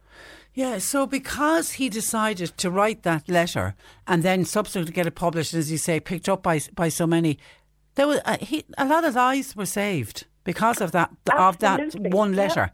Absolutely. And what it did is it established Skibbereen as the place to come and see how bad things were. So he was the start of many other witnesses. So there was international coverage because of these people coming to Skibbereen, and it all started with his letter. So it's a really important. It is the most often quoted letter of the Great Famine, the Oh. most important letter. Okay, and now there's history to the letter itself. The original letter you have, how did that end up in America? It's a great story, yeah. Um, so, first of all, it was held by Cork Public Museum because a man called Vinton Hayworth wrote to the mayor of Cork City in 1963. And he said his grandfather, Patrick Aloysius O'Hare, had brought this to America with him, a, and the family had kept it as a precious possession. And he wanted to send it back to Cork because it was pleased Grandpa. So when we researched it, Patrick Aloysius O'Hare actually went to America with his mother. He was only 11. It was just after the famine. And the family story is the father was arrested for some crime or he disappeared and they decided to escape to America. Now, how they got the copy of the letter We don't know. yeah, but we we'll hopefully find that out too. Yeah, yeah. Um, that, that's another mystery. So, and then the, so what's the link to Rita Hayworth, the Hollywood actress? So Vinton Hayworth is um, Patrick Aloysius O'Hare's grandson, and Vinton Hayworth is a movie star in his own right. He, he acted in over 90 movies. Um, I'm not sure you would remember it, but certainly I do. It's my era. He was in I Dream of Jeannie and lots of other um, TV series as well. He is Rita Hayworth's uncle, and he's also the uncle of Ginger Rogers. Okay, was- all right. Yeah. So he's famous in his own right. So then, so you managed. You, this is where the princess comes into the story. You managed to track down Rita Hayworth's daughter, who happens to be a princess. But I suppose, first of all, this letter sat in Cork since 1963, and nobody knew if it was an original or not. Okay. So, what of my first um, mission was to establish that this was an original copy of the letter because it was believed not to be. And I'll save you the details, but after a lot of investigation, I went through Northern Ireland and Britain, and I found a descendant of Nicholas Cummins, also a Nicholas Cummins, who had some of Nicholas Cummins' papers, and I sent him a copy of it, and he it, it matched. So it's either Nicholas Cummins' own hand or that of his clerk. So it's a real Wow. copy of the letter. So that was the most important thing. And then I was very excited. I was dying to tell the family of Patrick Aloysius O'Hare that this was a real copy. Vinton Hayworth, unfortunately, was dead, but I found out that Rita Hayworth's daughter, Princess Yasmin Aga Khan, so she's the half sister of the Aga Khan, you know. As in the famous Aga Khan of the horse, the That's horse, it, the Aga Khan. Yeah, He's also the head of the Ismaili nation. Yeah. Um, so she is his half sister, and Rita Hayworth was her mother, and obviously she's alive. So I sort of sat down and said, "Well, sure, how do you get in contact with a princess?" So I emailed here and emailed there, and uh, eventually, anyway, it's a long story. This man sent me a message and said, "Look, um, a miracle has occurred that you've managed to get in touch with me because she's a very private person, and I know of her. I know her, and I can introduce you, but." If you ring me in Chicago on my cell phone at whatever time, I'll hear you out. And I went, okay, so.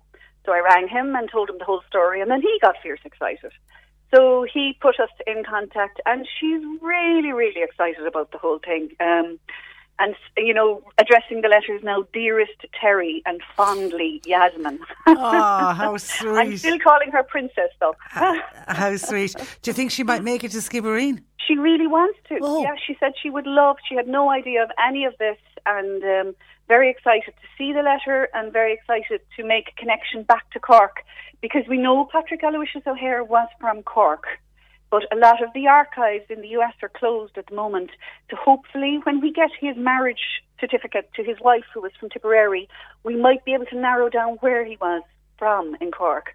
So I promised the princess when things are a little bit more normal in the US that we'll follow that up. And uh, she said she would love to visit. Oh, that that'd be terrific. So you now have your, uh, I was going to say grubby paws, but they're not grubby because I saw the photograph. You're even wearing the lovely white gloves because this is a very old piece, uh, um, uh, dating back, as we said, from 1846. So you have the letter, and it goes on display in the Skibbereen Heritage Centre. Did I read for a year? Is it? Maybe a little bit more. Could you just I'm keep it? we Well, won't tell anyone. in fairness, Cork, um, the Cork City Cork Public Museum has been more than generous letting us borrow this. And in view of what we found out and the whole background to it, I think they might let us have it for another little while. It'd be great. But um, you say there about I put it in the case yesterday. It went on display yesterday, and they were all laughing at me because my hands were shaking so much when I was taking it out with my white gloves and very carefully putting it in the case. You know, it's in a special case, humidity controlled and temperature controlled and light controlled. But for one brief moment with my gloves on, I was holding the original copy of the letter, which Something special about that, isn't there? time travelling at its best. Yeah. it really is. Yeah, I've goosebumps now even thinking about it. And um, what's what's so important that it's on display this year, Skibbereen Heritage Centre, tr- the 20th anniversary. Yes, and we had a whole series of things organised and planned, Patricia. But of course, this year all of those are have gone down the swanny. But hopefully next year. So yes, this is our twentieth. Actually, last week um, we opened twenty years ago. Last week, so we've had a, a long and happy time in Skibbereen Heritage Centre, and I'm here touching wood that we'll be there for another twenty years. Yeah. So are, and are you seeing many tourists around, Terry? We are actually. It's we we when we opened for we're open. This is our fourth week open now, and the first week we were going, oh, we won't have anybody. So we had all these other projects planned. We're digitising other things and da da da. And next things, people started coming in. Now we do have a limited number in the building at a time. But um, we're filling to capacity any kind of non-sunny day. We're filling to capacity, and people are really interested. And it's lovely, Patricia, because we get visitors from all over the world but we're getting a lot of Irish, and you know the great old Irish saying, "Those nearest the church are least holy." yeah, yeah. You know, Irish people are discovering what's on their doorstep, and that's very exciting for us too. You know, for for the visitor attractions and so on, because you know it's it's it's we should all know about these things, and particularly the famine, because we are where we are because of it. You know. And you know, because of our, our lovely new saying staycation, and because people have been told, look, don't go overseas, not safe. If you have your holiday this year, but, but have it in Ireland, I, I think this is going to be a huge benefit to places like your good self uh, at the Skibbereen Heritage Centre and other lovely areas around the country. People are discovering parts of Ireland that they'd never even realised was there, or in some cases, even on your own doorstep. Absolutely, yeah. And I mean, you know, I, you know, you know why West people come to Cork. In all fairness, we Yeah. have everything here. It's just stunning. You know, even if you're from here and you're living here and you go around, sometimes you go, "Oh my God, am I dreaming? Is this real?" Yeah. You know, it's it's we have everything here. We really do, and I think this is an opportunity for Irish people to learn really what, as you said, what's on their doorstep.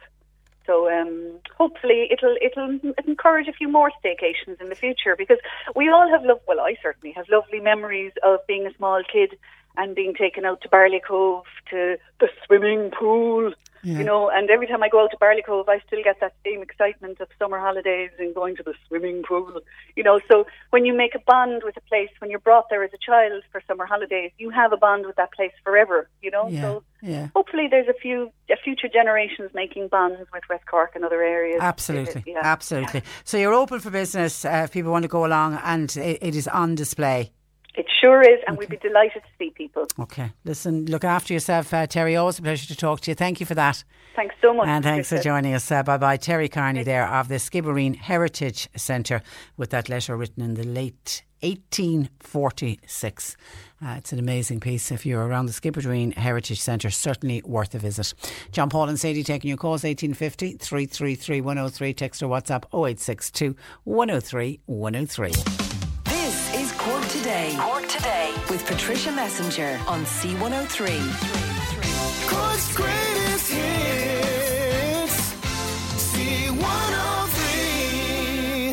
some of your calls coming in. Oh, Clonakilty Civic Community uh, site has been on to say that they're going to be closed Monday to Friday for the first two weeks of August. So starting next week, the weeks beginning August 3rd and the following week, August 10th.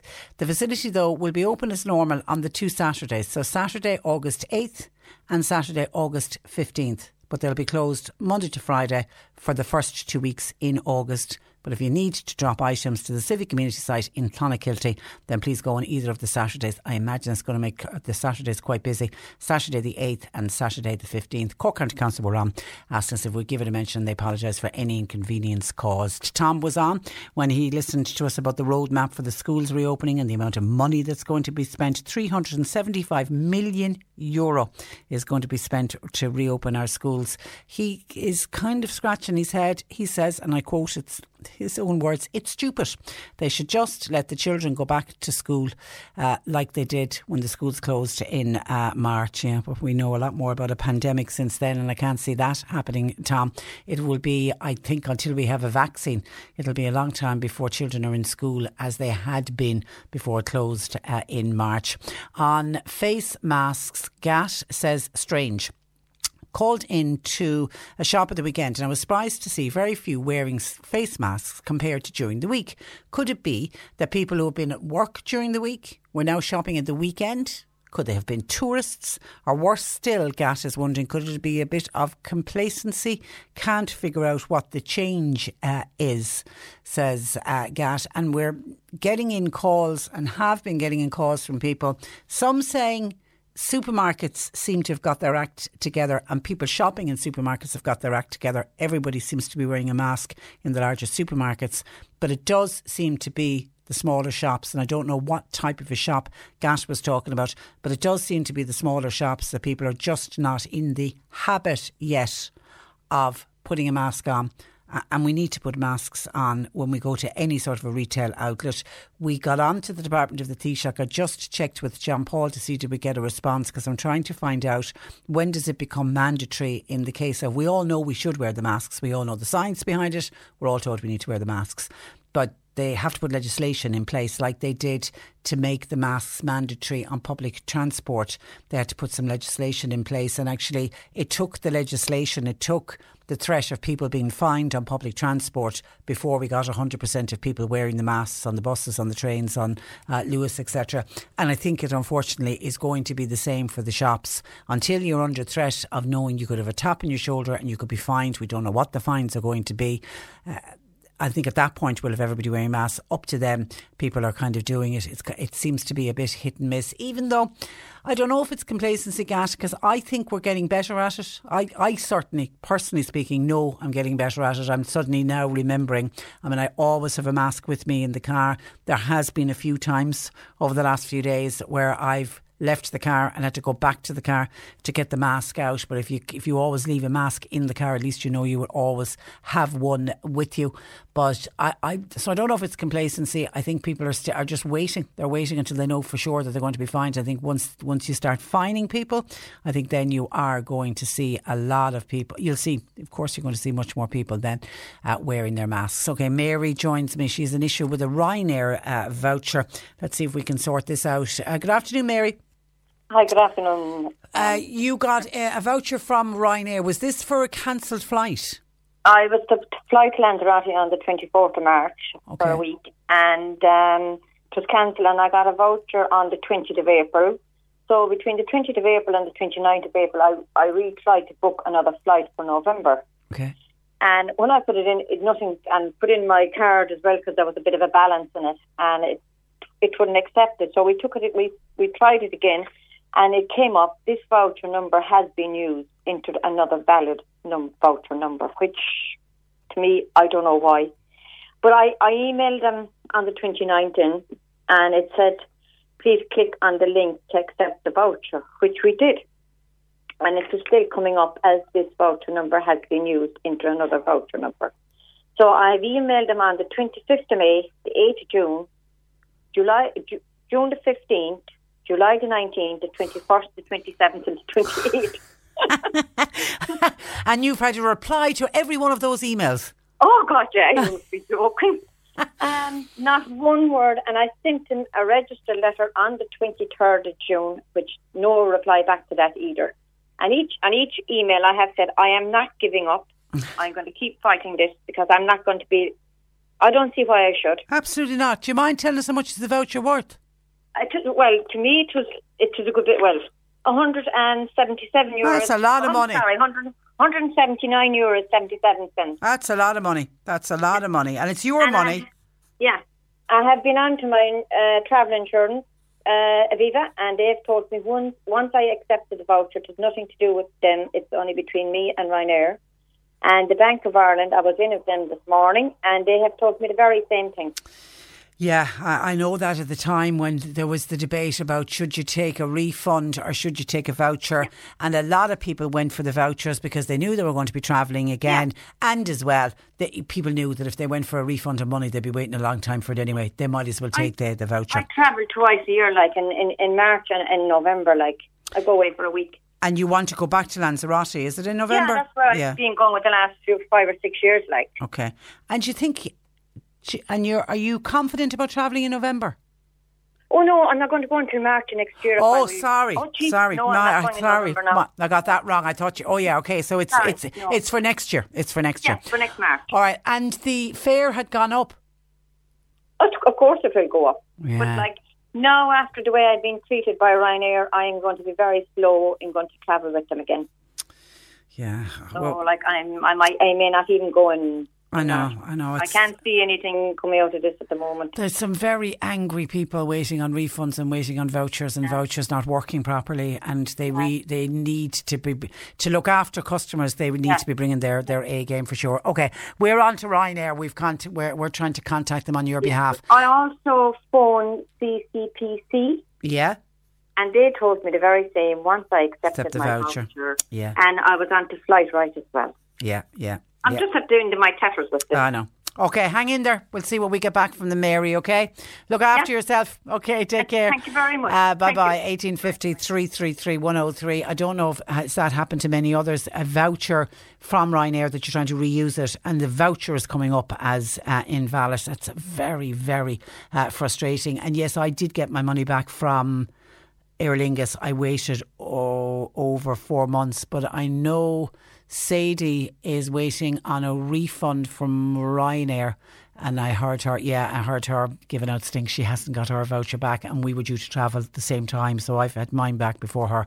Uh, but she's still waiting on hers, and it, it's it's it's frustrating. It's frustrating. But then to have that's even more frustrating to have gone for the voucher which is showing trust in the company to say, look, you know, you're under pressure. I won't take the money. I'll book with you another flight. And then for that to happen is a bit galling. Let's see what we get back from uh, Ryanair. Uh, Leo in Douglas has been on to say, how much uh, are prescription charges at the moment? I was told the government had brought them down uh, to one euro. Okay, the prescription charges last got mentioned in the October budget, and I remember there was great fanfare because there was an announcement that the prescription charges were going to come down for everyone. And then, of course, when we looked into it after the budget announcement, we were told it's not going to happen until July 2020, and it seemed like ages away. Little did we know we'd be in the middle of a pandemic when we spoke about it last October, and people gave out saying it's always the same with the budget. Anything that they're giving back to you or any increase they're going to give to you, you'll wait months and months and months. Whereas when they want to put up something in the budget, like the price of the packet of fags, or if they want to put up some money on the beer, even though they haven't done that in a while, or if they want to put taxes on the petrol, it'll go up from midnight. And it always galls people. It always really, really annoys people. Anyway, it was from the 1st of July. Prescription charges, okay, for medical card holders, the charge is 150 per item, going down from 2 euro. The maximum is staying the same, which is uh, 20 euro per month per person or per family. And then for those over 70, I don't know what age Leo from Douglas who contacted us, for those over 70, the prescription charge from now, from the 1st of July, has gone down to 1 euro per item. For over 70s, it had been 150 and the maximum fee for a person or a family in the over 70s group uh, remains at uh, 15. Non medical card holders who pay the full cost of prescription, but the scheme. Uh, the drugs payment scheme is 124 euro per month per family. Uh, the monthly maximum will be, be reduced to 114, but you're going to have to wait f- until September 2020 for the drugs payment scheme. So the medical cards prescription charge has come down on the 1st of July. For those on the drugs payment scheme, you will have to pay a tenner less, but that's not until September. Okay, but uh, yes, it's from the 1st of July, those prescription charges have come down. But for Leo, if you're over 70, as I say, I don't know what age you are, it is a euro. For everybody else, it comes down to 150. What else are we getting in to us? Somebody was looking for. Uh, Anne was saying, Patricia, where, where, where, where is the place that's playing bingo and what time on Thursday? Seeing as we can't go dancing, it'll be another way of getting getting out. Well, the, the last bingo that I mentioned, which I mentioned this morning, it was the gang at Theo Park in Labamalaga. They're doing a drive-in bingo on Thursday night next, and it's an eight o'clock start. And you're please asked to wear a mask. I don't know if everybody going to drive-in bingo has to wear a mask, but at Theo Park in Labamalaga, they're asking people to please wear a mask. But it's eight o'clock, uh, and it is happening in Theo Park on this Thursday. Hi, Patricia. I know of a number of people on the COVID but who had the COVID 350 euro payment. And then a few weeks ago, it dropped back to 203. That was when they decided to balance it out for people who were part time working and people who earned below a certain amount. They would have it reduced to 2000 to 203, which is the standard amount for job seekers allowance and benefit. Well, this is from Ger in Bantry. The, the people that I know, says Ger in Bantry, sent a letter immediately as requested to show that they were earning more than that when they went out on the COVID 19 payment. But they've heard nothing since. When the, some contacted the department, they were told they're working on it. But there's no way that they can speak with them. They are simply too busy. They're working flat out. Can you shed any light on this? Thanking you, says Ger from Bantry. Well, they are working flat out. They are extremely uh, busy. Uh, all I will say is who, to, the, to your friends who think that they've been hard done by or that it's the decision the, decision was wrong uh, tell them to, to to hang in there there is an appeals process they can go down the appeals process route but it is taking longer than normal i know we've had a couple of people who've contacted us who felt they were due a payment and when we looked into it they were due the payment and we had encouraged them to go down the appeal route. And normally the appeals happen in normal times quite quickly, but the appeals are taking longer. So if they are entitled to that payment, Ger, it will get backdated. I know that's no good to them now when they're probably desperately looking for the money now, but tell them to, ha- to hang in there. But the appeals process absolutely is taking longer than it normally takes. 1850 333 103. And for people who are giving out about hotels, and some people are giving out about hotels and the fact we had the listener who went away, was it in Dublin? And instead of breakfast, you know, down in the dining room having a nice leisurely breakfast, she tells us they got a doggy bag delivered to, to their door and really wasn't happy with it. Well, a chef who's working in Cork City says people don't realise the pressure on that staff working in hotels are under, particularly at the moment. They're working long hours. In many cases, they're underpaid. There's also, uh, and I don't know why this is, less staff working there, and then they always live with the frontline staff live with the dangers of contracting COVID nineteen, trying to police COVID uh, restrictions. Uh, very, very uh, difficult, and that's from a chef in Cork City. This to say, please have some sympathy and think about the staff and the way that the staff are working. 1850 333 103. And on the people on the COVID payments who've been told they can't go out of the country, uh, a listener says, I am on. Um, Eileen. Hi, Eileen. Eileen says, I'm on job seekers allowance before the COVID payment. Then I went on a pandemic payment, but now I'm back on the job seekers allowance. When you're on job seekers, I think you can take two weeks holidays, says Eileen. And I was thinking, yeah, I remember that. I remember doing something on that uh, uh, before. So I said I'd double check before I would give out the information. And there has been a slight change. If you are, now we know, because we have been discussing it, COVID 19 pandemic unemployment uh, pay, payment is not payable for any period you spend outside of Ireland. So anybody going out of the country, if you go outside of Ireland, you then have to reapply for the PUP, as it's called, when you return, and you won't be paid for the 14 days that you're required to self isolate when you return from abroad. If you are getting a job seekers benefit and job seekers allowance, or the job seekers benefit that's paid to the unemployed, you can go on holidays on the island of Ireland for a maximum of two weeks and you get your two weeks payment on your return. Since the 7th of July, you will only be paid for a holiday abroad that's in accordance with the general COVID 19 travel advisory in operation, and you will not be paid for the 14 days you're required to self isolate when you return. So that is certainly uh, a change. So if you are on job seekers and our job seekers allowance before, you certainly were able to go away. And what you need to do if you want to take a holiday on job seekers benefit or uh, allowance, you need to go into your local uh, Intreo centre or your social welfare branch before taking the holiday and telling them that you are taking the holiday. But the change there is uh, it means you will not be paid for holidays abroad while the government advise that you should not make non essential travel outside of uh, Ireland. It does not apply, by the way, to holidays in uh, Northern Ireland. But that certainly is a change. That is a change because up to this, before COVID ever happened, people on job seekers allowance and benefit were allowed to go away on holidays. They didn't get paid while they were away, but when they came home, they got their two weeks. Because I know people used to complain about it, saying, why couldn't they give them the two weeks in advance? Because it could have been used as part of their spending money when they were away. Uh, but social welfare office always said, no, you got your payment when you when you came back. So there's a change there. You can still go on holidays, but you have to holiday on the island of uh, Ireland. Uh, 1850 333 103. A listener says, I paid two euro yesterday for my prescription uh, charges per item. Okay. We need to check that with a pharmacist um, because certainly it got announced. It got announced in the budget. The budget for 2020, which happened last October, said that from July, now the date in July was to be confirmed. I'm wondering, have they done it from the end of July? No, I was sure it was the first of July. Anyway, we'll get that double, doubly checked that it was to go down in price from two euro down to one fifty. Let us check it. Anybody else had their prescription filled? Over seventies should have gone down from one euro fifty per item to one euro, and for people on a medical card who had been paying two euro, it should go down to one uh, fifty. We'll double check it. But a listener who got a prescription filled in Charleville said she paid two euro yesterday, and according to my calculation, I thought those that changes that change came in from the first of uh, July. Wait now, and they'll tell us it comes in at the end of July instead. Anyway, let us with us.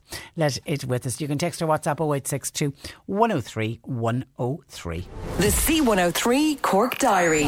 With Cork County Council, supporting businesses, supporting communities, serving Cork. Visit corkcoco.ie. And soon as I mentioned the drive-in bingo in Theo Park in Labamalaga on Thursday night, there's a couple of other bingos, uh, drive-in bingos mentioned on our community diary, which are proving to be quite popular.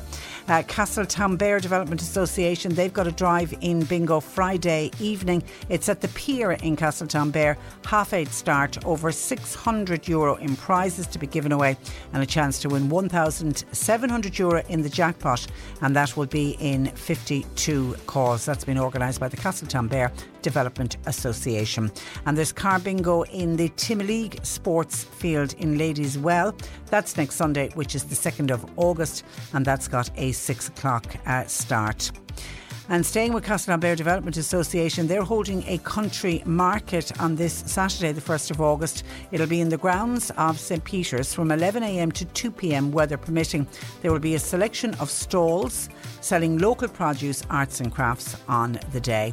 And the Jack and Jill Children's Foundation are appealing for donations to enable them continue with their support for families. Please donate 4 euro by texting the words We Care to 50300. If you'd like to donate more, you can go onto their website jackandjill.ie. And remember, for every 16 euro donated, it provides a family with one hour of home nursing support from the Jack and Jill team. You're listening to Cork Today on replay. Phone and text lines are currently closed. Cork today on C103. Text or WhatsApp Patricia with your comment. 086 103 103. And thank you to a huge number of uh, people who've contacted us about the prescription charges to say the prescription charge hasn't come down in price. It is still two euro for the normal medical card uh, per item, and for people over the age of 70, it is still 150 in the budget last year, it was announced that from July it is going to be reduced for the over 70s. It's going to come down to one euro per item, and for people uh, under 70 who've got a medical card, it's going to come down to one euro 50. The reason that people in this, the month of July, who should have been paying less, are getting their prescriptions filled, and loads of people saying, "No, I paid two euro. No, I'm paying what I paid one euro 50 per item." They are waiting on Stephen Donnelly, the minister, to sign off on the legislation. Isn't that incredible? Hi, I rang my chemist yesterday querying the prescription charge to be told uh, the government hasn't signed off on it uh, yet, and loads of other people saying the exact same thing. Isn't that okay? So that's the reason. Now they they they all are going into recess, aren't they? On Thursday, they're on their summer holidays for about uh, six weeks. Will that piece of legislation get changed by them? There's another question we'll, we'll try and find out, and hopefully it will. But that does seem pretty shameful that it's just a matter of the, the minister. Is it just a matter of signing a piece of paper, I wonder? Uh, 1850 333 103. Bingo, drive in bingo. Tom McCarthy's been on St. Patricia. The next drive in bingo in Araglin Community Field is next Sunday at 3 o'clock. Thanks for last week's coverage. Glad to give it a mention because people are just loving the drive in bingo in it really is getting people out and about, which is uh, terrific. Uh, Mary by text, Patricia, I'm trying to book a ticket to Dublin on the 5th of August, which is next week. I'm willing to go by train or by bus as I have to catch a flight to Glasgow. I was told I can't book a ticket on either transport by train or bus until the morning of the 5th. And by doing that, I may not even be guaranteed a seat. I think this is ridiculous as I could miss my flight. Now, again, we'll have to look into that. I haven't heard that before. Somebody trying to book on the train or on a bus to get to the obviously to get to the airport is it the the I saw the air coach is back up and running. Okay. If anybody can throw any light on that and I'll see if uh, Sadie and John Paul can look into that as to why what's happening there and why does somebody have to book. And you can't book until the day you're travelling. Not making a lot of sense to me uh, I have to say. Has anybody else managed to be able to book on a train or a bus, or did you have to wait until the actual day of travel? And Eileen is looking for advice. Was wondering if you could find out out for me, please. When when birds are nesting in an attic, when do they leave the nest? I actually think, says Eileen, it's unusual this time of year. Uh, surely it's normally March through to June, and here we are at the end of July. Eileen's problem is they're making such a racket at night. I don't even know what kind of birds they are. said Eileen. She wants them out. Okay. They've nested in her attic. Is that unusual to still have birds nesting at the end of July, or are we still? Are birds? Isn't it proving that birds are still very much nesting? Does anybody have any idea uh, when those birds will leave? Uh, and is it unusual that birds that would nest in an attic would still be there at the end of uh, July?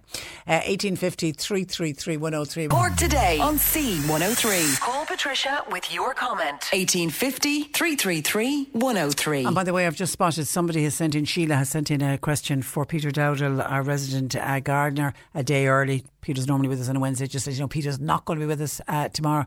He's uh, on a little bit of a, a staycation, uh, so he won't be available to us tomorrow. But if you hold off, Sheila, and get that question back into us next week, I'm sure he'll be able to answer it for you. Joe Heffernan joins us on this Tuesday afternoon. Good afternoon, Joe. Good afternoon, Patricia. Um, and we're going to be talking about building blocks of uh, self esteem and, and how all of our self esteem, I think, has been affected Mm. uh, during uh, COVID 19. Yeah. But you want to share with listeners an issue you had with eir and having to pay for your email, which I know is infuriating so many people. Right. But uh, if you use your email a lot, which you do, it, trying to change over to one of the free services would be just so difficult. Absolutely. So, on the basis of that, Yeah, bit I the decided bullet. to stay. Yeah. Now, I have been inundated with scams um, supposed to be eir.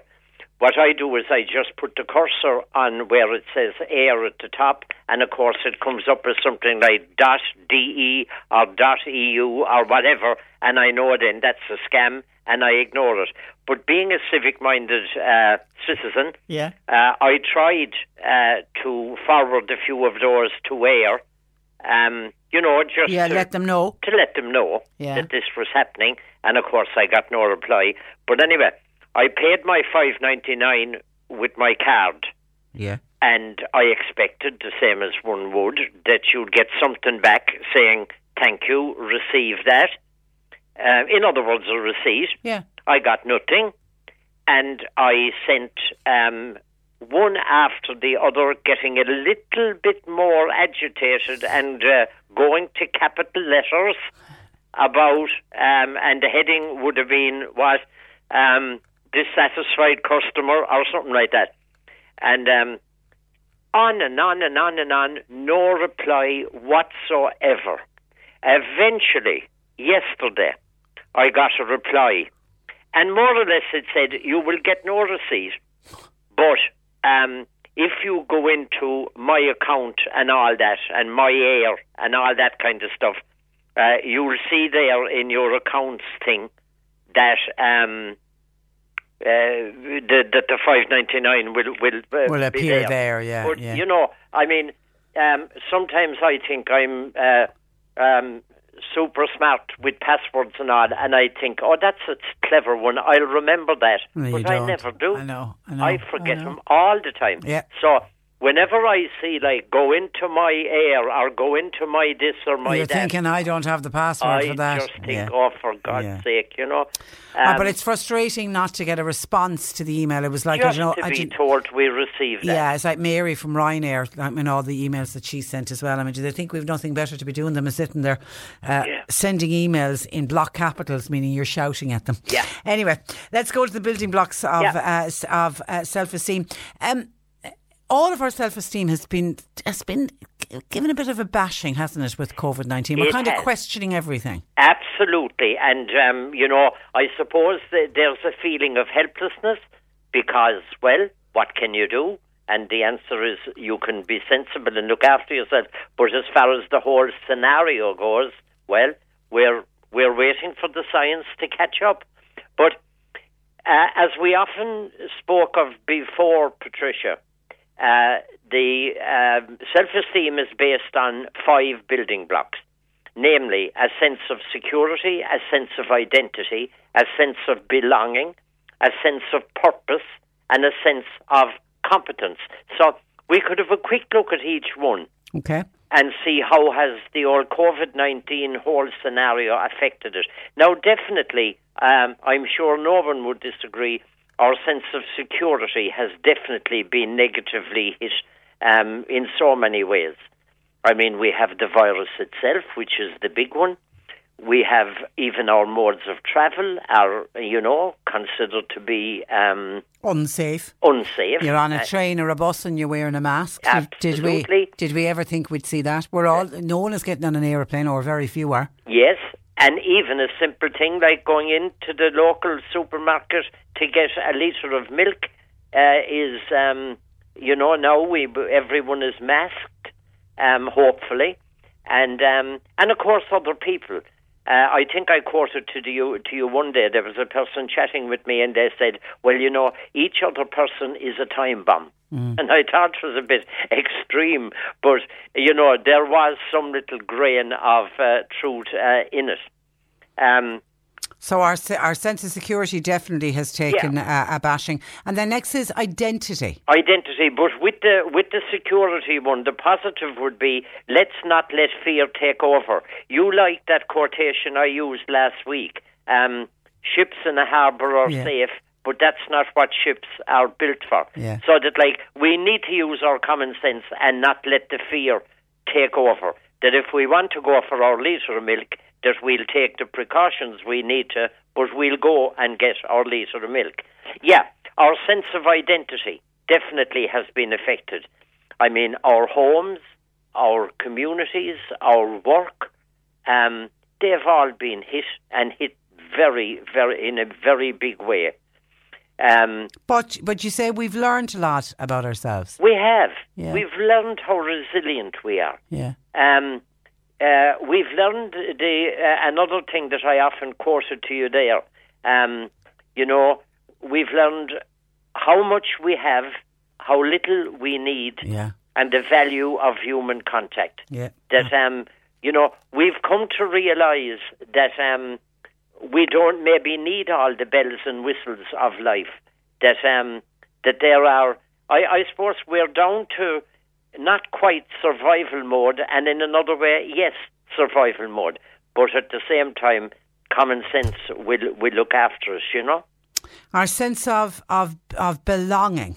our sense of belonging has been big time affected. Like we went there now for two and a half months, where we didn't see any of our three sons who are in in in Cork. Um, Just up the road just up the road, uh, no big deal at And all. they might as well been at the other side of the world. uh, which the fourth lad is, Yeah. as you know, in the Cayman Islands. So, it, yeah, that was a huge disruption. Um, Mary especially loves to go to Cork a day in the week and have lunch with the lads, and um, uh, that became impossible. Um, you know, uh, and then the the five kilometres went to the twenty, and um, then that was lifted, so at least we could go and see them. But there was a huge disruption to family life, without any doubt at all. Um, but then again, on the plus side, you know, neighbours, uh, people at the front line um, showed wonderful, um, uh, again, caring, and um, we we began to value uh, people um, in a way that uh, maybe we hadn't thought of before. I, I often said to you there that um, you know uh, neighbours um, around us, um, you know. They knew that we were well into the 70s. Well, um, I better be careful that I'm well into the 70s. Not my uh, younger uh, partner. Beautiful wife. yeah, I could be, I could be, I could be in trouble with that one. You so could be ought to watch cooking. You could be Um, cooking your own dinner. Yes, yeah, Anyway, neighbours and and stepped up to the mark, and and wonderful acts of kindness. absolutely. Yeah. It was just unbelievable. Um, you know, phone calls. Um, is there anything that you'd want today? And uh, you know, and uh, and it wasn't just talk. I mean, stuff was delivered almost. Well, not almost every single day that we were locked down. Um, people were wonderful to us, Great. and even the phone calls, like "How are you doing?" Yeah. So, then our sense of purpose. yeah. This is yeah. one that affected all of us as well. Well, your your yes. plans went out the window. plans were wrecked out the window. Um, you know, for example, our son Joseph had a wonderful um, uh, honour in that he was invited to do a solo exhibition, um, a whole gallery to himself in the Royal Hibernian Academy in Dublin. Um, it was, oh, wonderful. So we went up on Wednesday, the 11th of March, for the big opening, and it went extremely well. And the following morning, the gallery was closed down. Yeah. You know, and he was to be there until well into um, uh, April. Uh, he'd about six weeks. Thank God it's opened again now, but for some days, not for anything like. So there you are. People, musicians, artists, actors uh, who had um, uh, who had shows coming up. You know, um, we we- we've seen and heard quite a lot about that. That um, you know, uh, there's there's nothing to be done. I know that a lot of people are doing stuff uh, online um, and that, but But for the majority, their income has just disappeared. Absolutely. And people who would normally go on a holiday in Yeah. the year. I mean, uh, if you go on a holiday now abroad, um, it's regarded as a, a very bad thing. I would agree with that. I mean, um, we wouldn't dream of doing that now. Um, uh, and and risk um, things to both ourselves and others. Um, so um, those kind of things are, are, are gone. But then, as I say, we learn to look after ourselves. We learn to care for others, and we learn to adapt and to use our common sense. And you know that we learned how to live our lives even within the constraints that we that we have. Um, I think a lot of people will be uh, consulting with people in the uh, counselling line uh, now as we slowly, hopefully, emerge from this. And I would advise anyone doing that to look up iacp.ie and, um, you know, they'll find uh, um, a fully accredited counsellor very close to them geographically. Um, because uh, this will have affected people quite negatively. Mm. Mm, I think, and I think people are, are already beginning to, to see that, and and to, but it's to realise it and to realise when you need to get help and that that help is, is available. And Absolutely. and our sense of competence. Our sense of competence has been challenged. Yeah. I mean, we've all felt helpless, I think, at times, Patricia, and and we wondered, like, will it ever end? Will there ever be this great vaccine? Um, you know, uh, every day. Well, I mean, thankfully, it's wonderful that we hear about numbers coming down. It's wonderful that we hear about schools reopening. Um, but um, uh, there were times along the road when we kind of felt that would, you know, that this was um, going to uh, maybe maybe get us down completely. Uh, in the lockdown, I mean, the people over 70, um, you know, had a very tough time. But on the other hand, then, we learned to cooperate. We learned resilience. We learned how to see this out. And we will see it out. Um, and, you know, like when Obama was here in Ireland and the, the kind of catch, fry, catch cry was, we can, is féidir linn. Yeah. Well, yeah. let's repeat it. it. Is féidir linn. We yeah, can. I, it's it's the thing I always say. You know, if I'm talking to somebody who's feeling down about it all, and you can get down and think, is it ever going to end? You know, my mantra has, you know, this too will pass. This time will pass. Yeah. And you know, we will look back and say, God, remember when we all lived through COVID nineteen? Remember the pandemic, and we will get to the other side of it. But it's it's to get to the other side of it, and it's to get to the other side of it safely as possible, and to bring as many people with us as possible. It's the- Absolutely. it's not to forget those that that are being left behind. Absolutely, absolutely. Um, you know, uh, there will be people who will be much harder hit by all this than others. For example, I mean, um, look, I don't want to be politician bashing, but I mean, um, all the lads in politics and all that, the, the, the TDs and all, um, are not going to be in any dire circumstances financially, whereas other people are. Um, the self-employed, especially, would be very hard hit. I mean, there would be people uh, who haven't a bob coming in and weren't even entitled to the 350 and had to settle for the two or three. And, you know, trying to live on that is not really. Um, Eh, it's it's it's scraping. It's it's watching every penny. Yeah, and small businesses really Oh, trying to pick them. That's why I'm always banging on about shopping local and supporting local. Yeah. You know, there are a lot of small businesses and in the tourist areas down in West Cork, when you think of, you know, that they have this small period of the summer months anyway to make their money for the rest of the year. And, you know, that's why staycationing is so, is so important and just, but to support your local corner shop, your local business, because some of them won't survive. Indeed, indeed. I, I thought one of the strangest things during the um, middle of the COVID thing there was where um, bookshops were closed. And and I, I kind of thought, look, if ever we needed something to to read, um, uh, I didn't quite get that.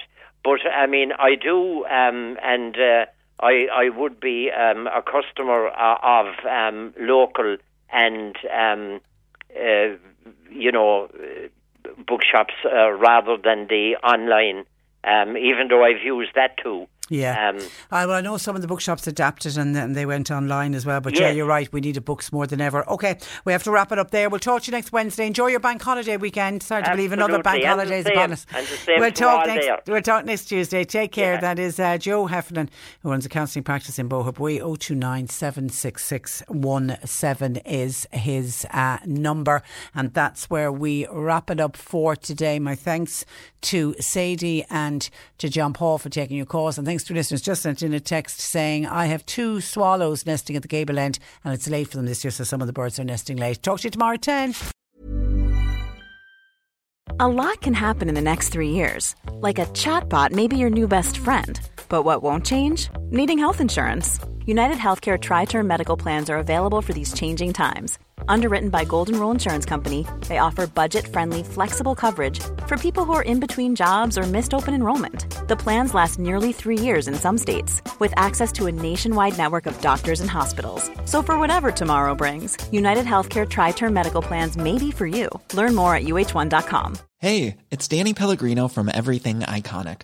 Ready to upgrade your style game without blowing your budget? Check out Quince. They've got all the good stuff shirts and polos, activewear, and fine leather goods, all at 50 to 80% less than other high end brands. And the best part? They're all about safe, ethical, and responsible manufacturing. Get that luxury vibe without the luxury price tag. Hit up quince.com slash upgrade for free shipping and 365 day returns on your next order. That's quince.com slash upgrade.